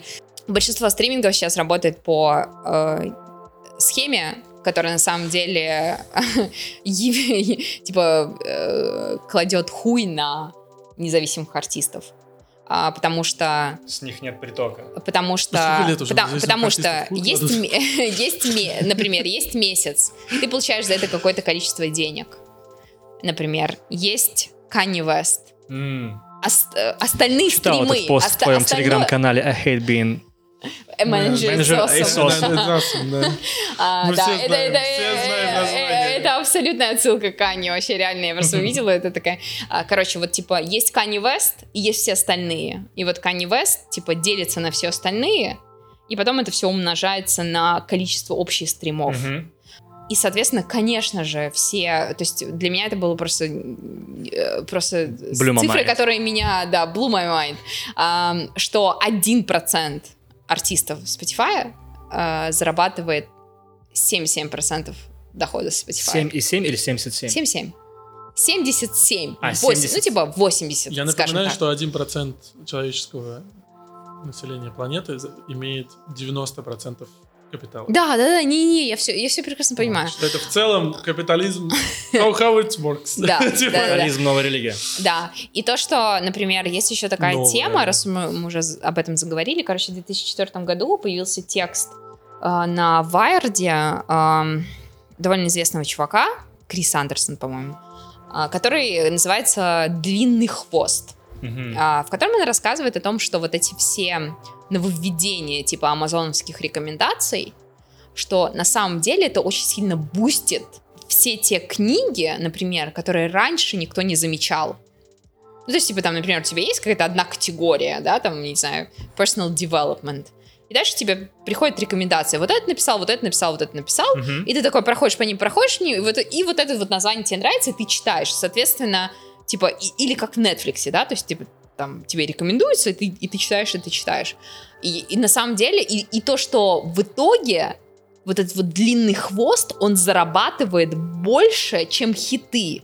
То есть потому что, типа, хиты подтаскивают эту всю, mm-hmm. вот этот, этот длинный хвост не хитов, и, соответственно, что, типа, эра хитов э, завершается. Но когда я узнала о модели э, того, как э, стриминговые сервисы расплачиваются с артистами, э, и есть как бы вот этот подход, где просто там типа считается процент, вот Kanye West сделал столько стримов, всего стримов, ты просто это делишь, и получается, что Kanye West типа зарабатывает там большую часть денег, а все остальное распределяется между миллионами. Вне зависимости от того, вообще слушал ты его или нет, твои да, бабки перетекают к нему. Да, и есть второй подход, который начал вроде как эм, применяться, применяться это, в это дизере. Spotify, говоришь, в дизере. Вот а, Spotify, Spotify это вот это вот, э, ну, называется прорейта, то есть, типа, именно по, типа, стрим, стриминговой модели. Uh-huh. А, а другая называется user-centric, то есть, типа, э, фокусированная на пользователе. То есть, если ты слушаешь группу, то, Пассаж. например, у тебя там, ты платишь 169 рублей, и ты слушаешь 90% из этого пассажа, угу. а 10%... Тайлер the Creator. Да, Тайлер the Creator то вот представь 169 рублей, которые ты платишь, вот из них 90% идут по Сашу. Что гораздо справедливее. Да, потому что когда на самом деле я это написала, мне несколько людей прокомментировали, типа, блядь, мы нихуя об этом не знали. Я тоже... Мы думали, что реально мои деньги переходят артистам, которых я конкретно слушаю. Но нет, это все просто в один котел складывается, просто считается, там, не знаю, Кани столько процентов, Дрейк столько процентов, и дальше, знаешь, там, типа, э, несколько миллионов других артистов, которые получают, типа, 20% с этого всего. Короче, я хотела просто суммировать и сказать о том, что лейблы возвращаются, сила на их стороне, абсолютно очевидно, что любой стриминговый сервис, которому нужна музыка, не может не подписаться с лейблами. Правильно ли я понимаю, что сейчас функция лейблов, почему ты говоришь, что не возвращаются? Потому что э, они, если раньше они, к примеру, дистрибутировали, дистрибутировали артистов на дисках, да. то теперь они э, это делают в стриминговом. Они занимаются да. витриной в стриминге. А, но, И если но... так, угу. сразу возникает вопрос: можно ли покупать условно места в чартах? Угу Потому что я слышал о подобном даже про многих, ну не многих, некоторых русских артистов, даже знакомых русских артистов, mm-hmm. мало знакомых, но знакомых, что они, к примеру, покупали, ну не сами они, само собой, там кто-то там, менеджмент или кто, покупал места в чарте условно ВК Бума какого-нибудь mm-hmm. там или Яндекс Музыки, ну русских сервисов, потому что Потому что могут. Потому что могут, и потому что люди заходят в чарты, там какой-нибудь определенный артист. И чаще всего слушают популярное сегодня там и так далее. Да, да. Да, то есть это, это правда или такое может быть? А что касается плейлистинга в наших э, стриминговых сервисах, я уверена, что это есть. А просто суть в том, что ну, не всегда попадание в плейлист вообще что-либо значит для артиста. То и есть, влияет на заработки. Э. И влияет на заработки. Э, то есть, э, и, например, алгоритмы Spotify в связи с тем, что на самом деле Um, когда меня обвиняют в том, что я типа много пишу про Spotify, я, я пишу про Spotify просто потому, что достаточно много информации про него есть о том, как работают плейлисты, mm-hmm. как э, алгоритмы работают и так далее. И, к сожалению, э, в том же Spotify алгоритмы работают так, что ты практически не можешь... Вот этот вот long tail, про который я рассказывала, он практически перестал существовать сегодня. А, есть трек, который набирает популярность, и он прокручивается все дальше и дальше и дальше и дальше. И это обычно топовые артисты, это обычно артисты, которые поддерживаются большими лейблами. И все остальное просто уходит вниз, вниз, вниз, вниз, вниз. Вся эта, вся эта вот эта вот инновационная модель, о которой в 2004 году рассказывали, о том, что, наоборот, long tail, он подсасывает кучу всего того, что было людям неизвестно, и они вдруг начинают, типа, о, блин, нифига себе, вот эту книгу можно прочитать, вот эту книгу, вот эту. А, что сейчас она не работает, потому что а, все алгоритмы и все работает на лейблы и на компании, которые играют важную роль в стриминговых сервисах. Выполняют ли функцию лейблов сейчас, точнее, можно ли это назвать, что они выполняют функцию лейблов, э, паблики, к примеру, если говорить, опять же, про русский сегмент, в ВК, условно, mm-hmm. там какие-нибудь рифмы и панчи, потому что ты говоришь, что, Но рифмы панчи — это лейбл. Ну да. Никто не может, как Раймс. Раймс, по сути, часто очень опасная сила на российском да, рынке. Да, да, потому, потому что, что это медиа, имеют, которые да, продвигают они свои имеют возможность артисты. навязывать. Вот, да. я про это хотел как раз спросить. И самая проблема в том, что, что ну, это можно купить. не будем спорить с тем, что они будут, могут навязывать довольно второсортный продукт. То есть, да. ну, то есть они будут видеть случае. то, что популярно, и создавать клон этого, и зарабатывать а кто, там... кого они форсили из последних? Дети, Дора, Рейв, Дора, Дети это... Рейва. Дора их проект? Да. Дети, Дети Рейва ага. это копия Господь, только, более, только со спизженной музыкой, угу. в чем он их, собственно, и обвинил недавно. С спизженной музыкой, потому что это популярность среди молодежи. Группа Френдзона это копия для пиздюков после Молли, только со спизженной музыкой. Дора это копия гречки, только более анимизированная, более мультяшная, Пон- более... Mm-hmm. То есть с возможностью читать ее как, как персонаж. Понял. Зайди в ее инстаграм, и фотка, на которой она выглядит не как ребенок, опубликована сколько лет назад? Четыре года назад. Таким образом. У Дифма и Панчи есть то, чего нет ни у Warner, ни у Universal и ни у Sony. У них Что есть это? медиа. Да. У них есть паблик, через который они, они не только создают, но и дистрибутируют. Угу. Они, то есть Universal может создать охуительного артиста, но им придется договориться со Spotify, им mm-hmm. придется договориться с Твиттером, договориться ну, с, с Инстаграмом, купить там рекламу, а в Rhymes Music не надо покупать рекламу. Ну, не у факт, них, конечно. У них один, ну да, mm. да, без, не всегда, не ну, всегда, да. да. У них один из крупнейших каналов сбыта, по сути, потому что Рифма и Панчи — это аналог The Flow по аудитории, я имею в виду, по миллионам просмотров там и так а, далее. Вот я просто когда сейчас вспоминал другие паблики, Fast Food Music, допустим, они же тоже, мне кажется, достаточно... Ну, они не, ну, они не, не, не лейбл, артистов. Нет. Они не лейбл. Вот я и говорю, но тем не менее, они не лейбл, но а, если не будут кого-то форсить, это же повлияет, возможно, на стриминг, опять же, Слушай, ну это уже больше конспирология. Тут опасность... Понимаешь, нет проблемы в том, что кто-то что-то форсит. Потому что если форсить говно, оно популярным от этого не станет. Проблема в том, Думаешь? если ты да, проблема в том, что такие паблики, как Rhymes, они не форсят дерьмо. Я же не сказал, что это плохая музыка. Француз неплохая музыка. Она второсортная, потому что она сделана по лекалам уже существующим. Mm-hmm. То есть она подстраивается. То есть это как китайская копия. Как китайская просто. копия. Как условно говоря, есть компания Tencent. Это да. крупнейшая э, компания... Медиахолдинг. Медиахолдинг это крупнейшая mm-hmm. игровая компания в мире. Она mm-hmm. больше, чем Blizzard, чем EA, чем кто угодно. И они, когда запускают игры, они не делают одну. Они делают три одинаковых игры с одинаковыми механиками, одновременно выпускают их на рынок, одна выживет, супер. Это чистый продуктовый подход. Это PUBG, точно... это же их проект как раз. А, ну теперь да, да, mm-hmm. вот, ну то есть э, они, LOL, Riot Games принадлежит Tencent, то mm-hmm. есть LOL, League of Legends, самая популярная игра в мире до сих пор. То есть тут проблема в том, что Rhymes имеет возможность сделать это, то есть имеет возможность и производить, и продавать. То есть можно купить всю рекламу во всем ВКонтакте своего альбома, не факт, что это сработает. Но если делать копию уже имеющихся рабочих схем, то вот это уже может быть. То есть ту модель, которую продвигал Мирон, лейблы не нужны, продюсеры не нужны, она теперь в 2020 году не работает. Я лично считаю, что все очень... Ну, вообще, мне кажется, что все сложно, раз, и все очень индивидуально. Потому что, ну, например, я просто недавно как раз пыталась найти какой-нибудь кейс, который можно обсудить с точки зрения того, а зачем вообще человеку нужно было подписываться на лейбл, если он так пиздатый? Mm-hmm. а, например, Билли Айлиш. До э, публикации ее нового альбома она подписалась на Universal Music а, именно по паблишингу, то есть это авторские права, и а, по смежным правам на Interscope Records, который часть Universal Music. А зачем? Потому что лейблы ей дали большой пуш. Потому что лейблы сейчас, они как раньше они были главные в физической дистрибуции, теперь они главные в digital distribution.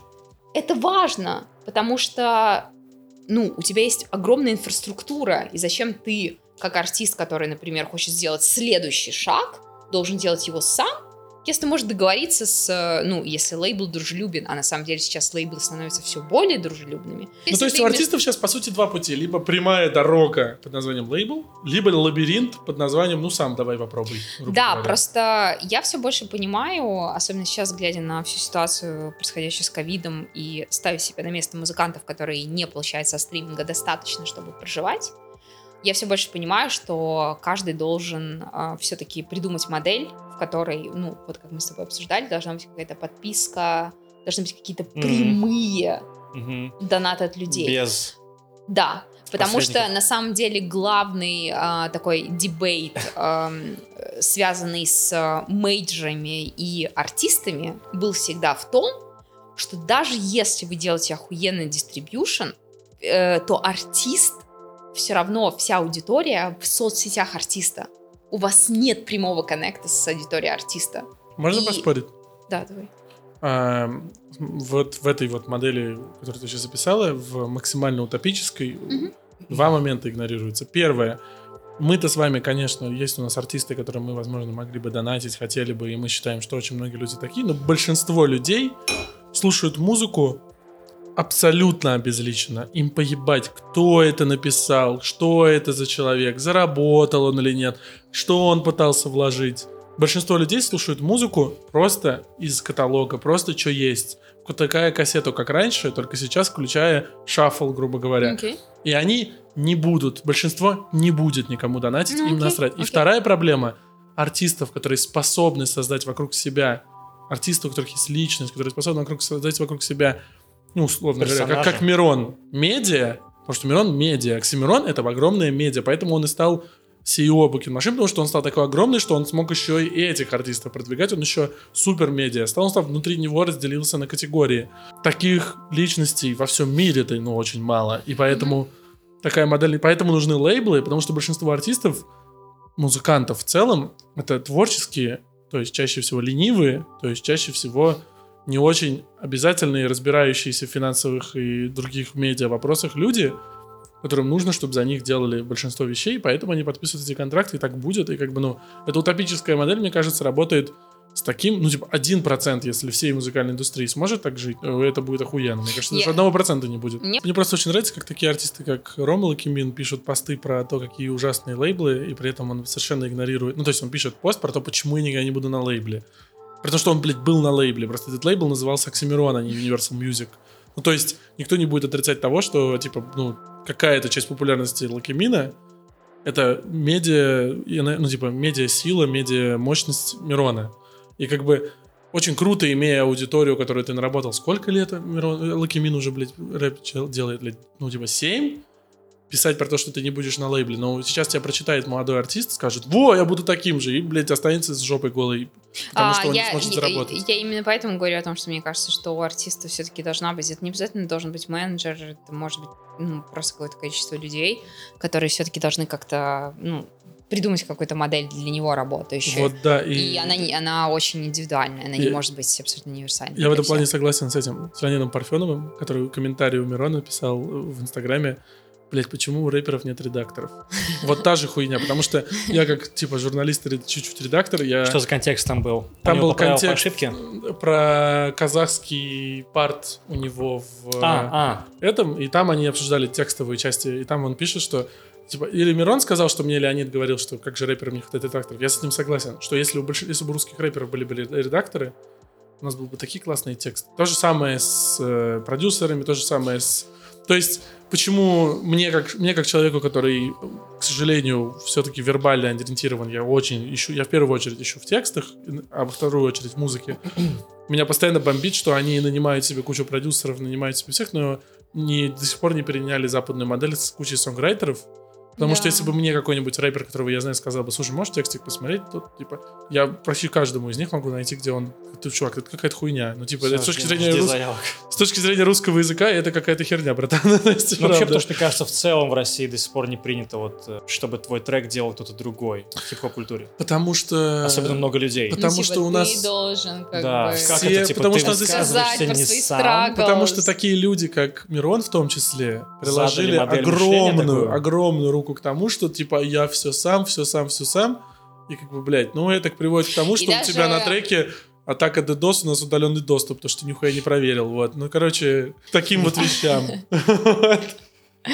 А, ну, я к тому, что, э, ну, я к тому, что, например, если была такая волна эм, отношения к эм, вообще дистрибуции музыки, типа, блин, какого хуя? Возьмем Тинкор, возьмем Дистеркит, возьмем CD Baby, просто возьмем и за зарелизим свой трек, и все о нем узнают, он, к сожалению, уже больше не работает, потому что... Ну, купим, типа, не, не, выложим на Bandcamp, ну, потому типа, что он нигде не появится. Потому что, типа, не... э, короче, типа, Spotify загружает 40 тысяч треков в день. И с учетом того, что это сейчас схема, в которой... 40 тысяч треков в день? Spotify только.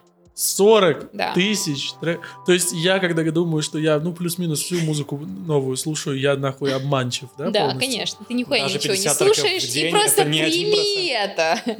А, и я к тому, что э, все, ты просто под лавиной контента. Просто лавиной контента намного более значимых артистов, и ты еще дальше вниз Как думаете, какая критическая точка будет в плане контента? Когда, Когда нас люди... заебет, что у нас 40 тысяч сериалов на Netflix, 40 тысяч песен Я думаю, все люди в какой-то момент... Критическая точка — это население Земли. Пока Нет. все не... Зах... Или что ты имеешь в виду? Когда, ну, условно говоря, ну, в обратную сторону пойдет. Когда, мне кажется, если честно, сейчас будет очень странная музыки. конспирологическая теория, но мне кажется, что в будущем интеллектуал — это тот, кто не смотрит все, не знает все, не обсуждает все, а тот, кто, наоборот, это как с татуировками?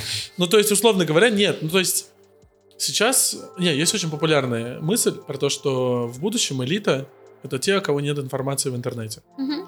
И она реально так и есть, что из-за а, того, что все в онлайне, все под... в онлайне и все в онлайне, то аналоговые mm. люди будут элитой. Люди безумных... За, за, за чьи умы будут бороться без, корпорации, чтобы безумных, их безумных домов, без умных машин. Такая мысль умных... была в э, сериале, не вспомню каком. Была это довольно раз... распространенная футуристическая мысль, да, ну, да, да есть в статьях и так далее, да. Но там, я ее как бы ну разделяю, так и есть, вот, потому что типа чем ты более аналоговый, тем ты более элитарный будешь в будущем. Вот мне кажется, что в будущем, что сейчас круто прийти ну, в какой бар... профит тебе от этого будет, если честно, непонятно.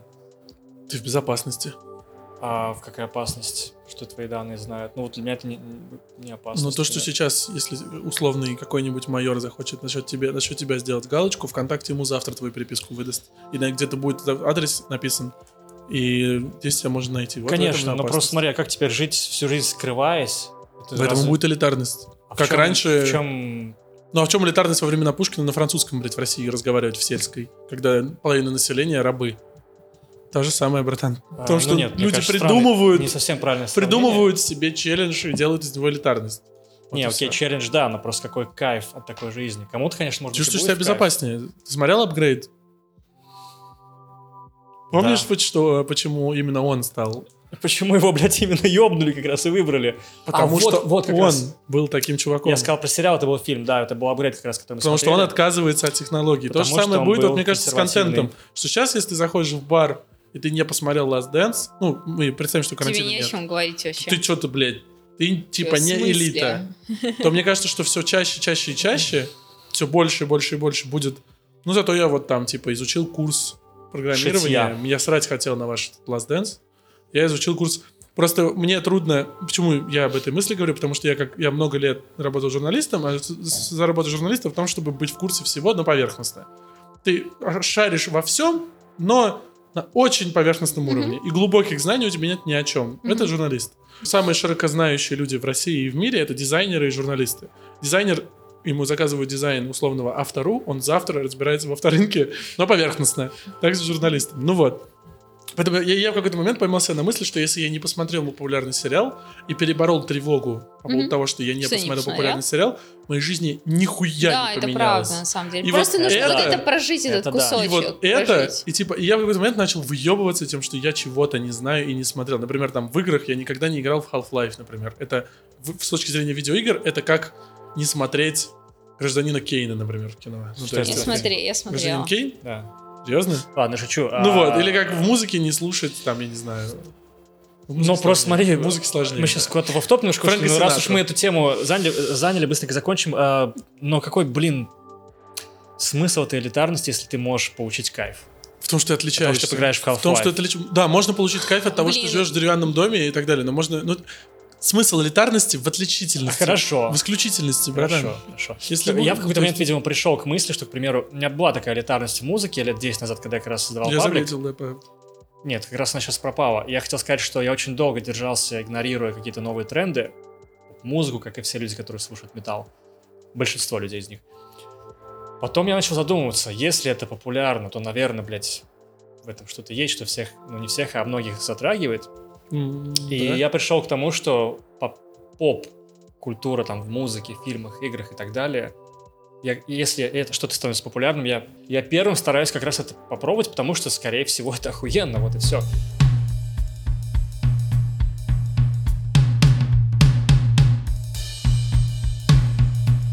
Пять часов записи, давайте заканчивать. Пять часов. Я ебусь меньше, чем мы разговариваем. Это э, героический подвиг. Давайте обнимемся, пожалуйста. Иди сюда, встань. Я хочу Женю обнять за Я- свои часы. Обними Эрика. Я еще могу пару. Просто. Девчонки, э, Жень, мне девчонки так же говорят.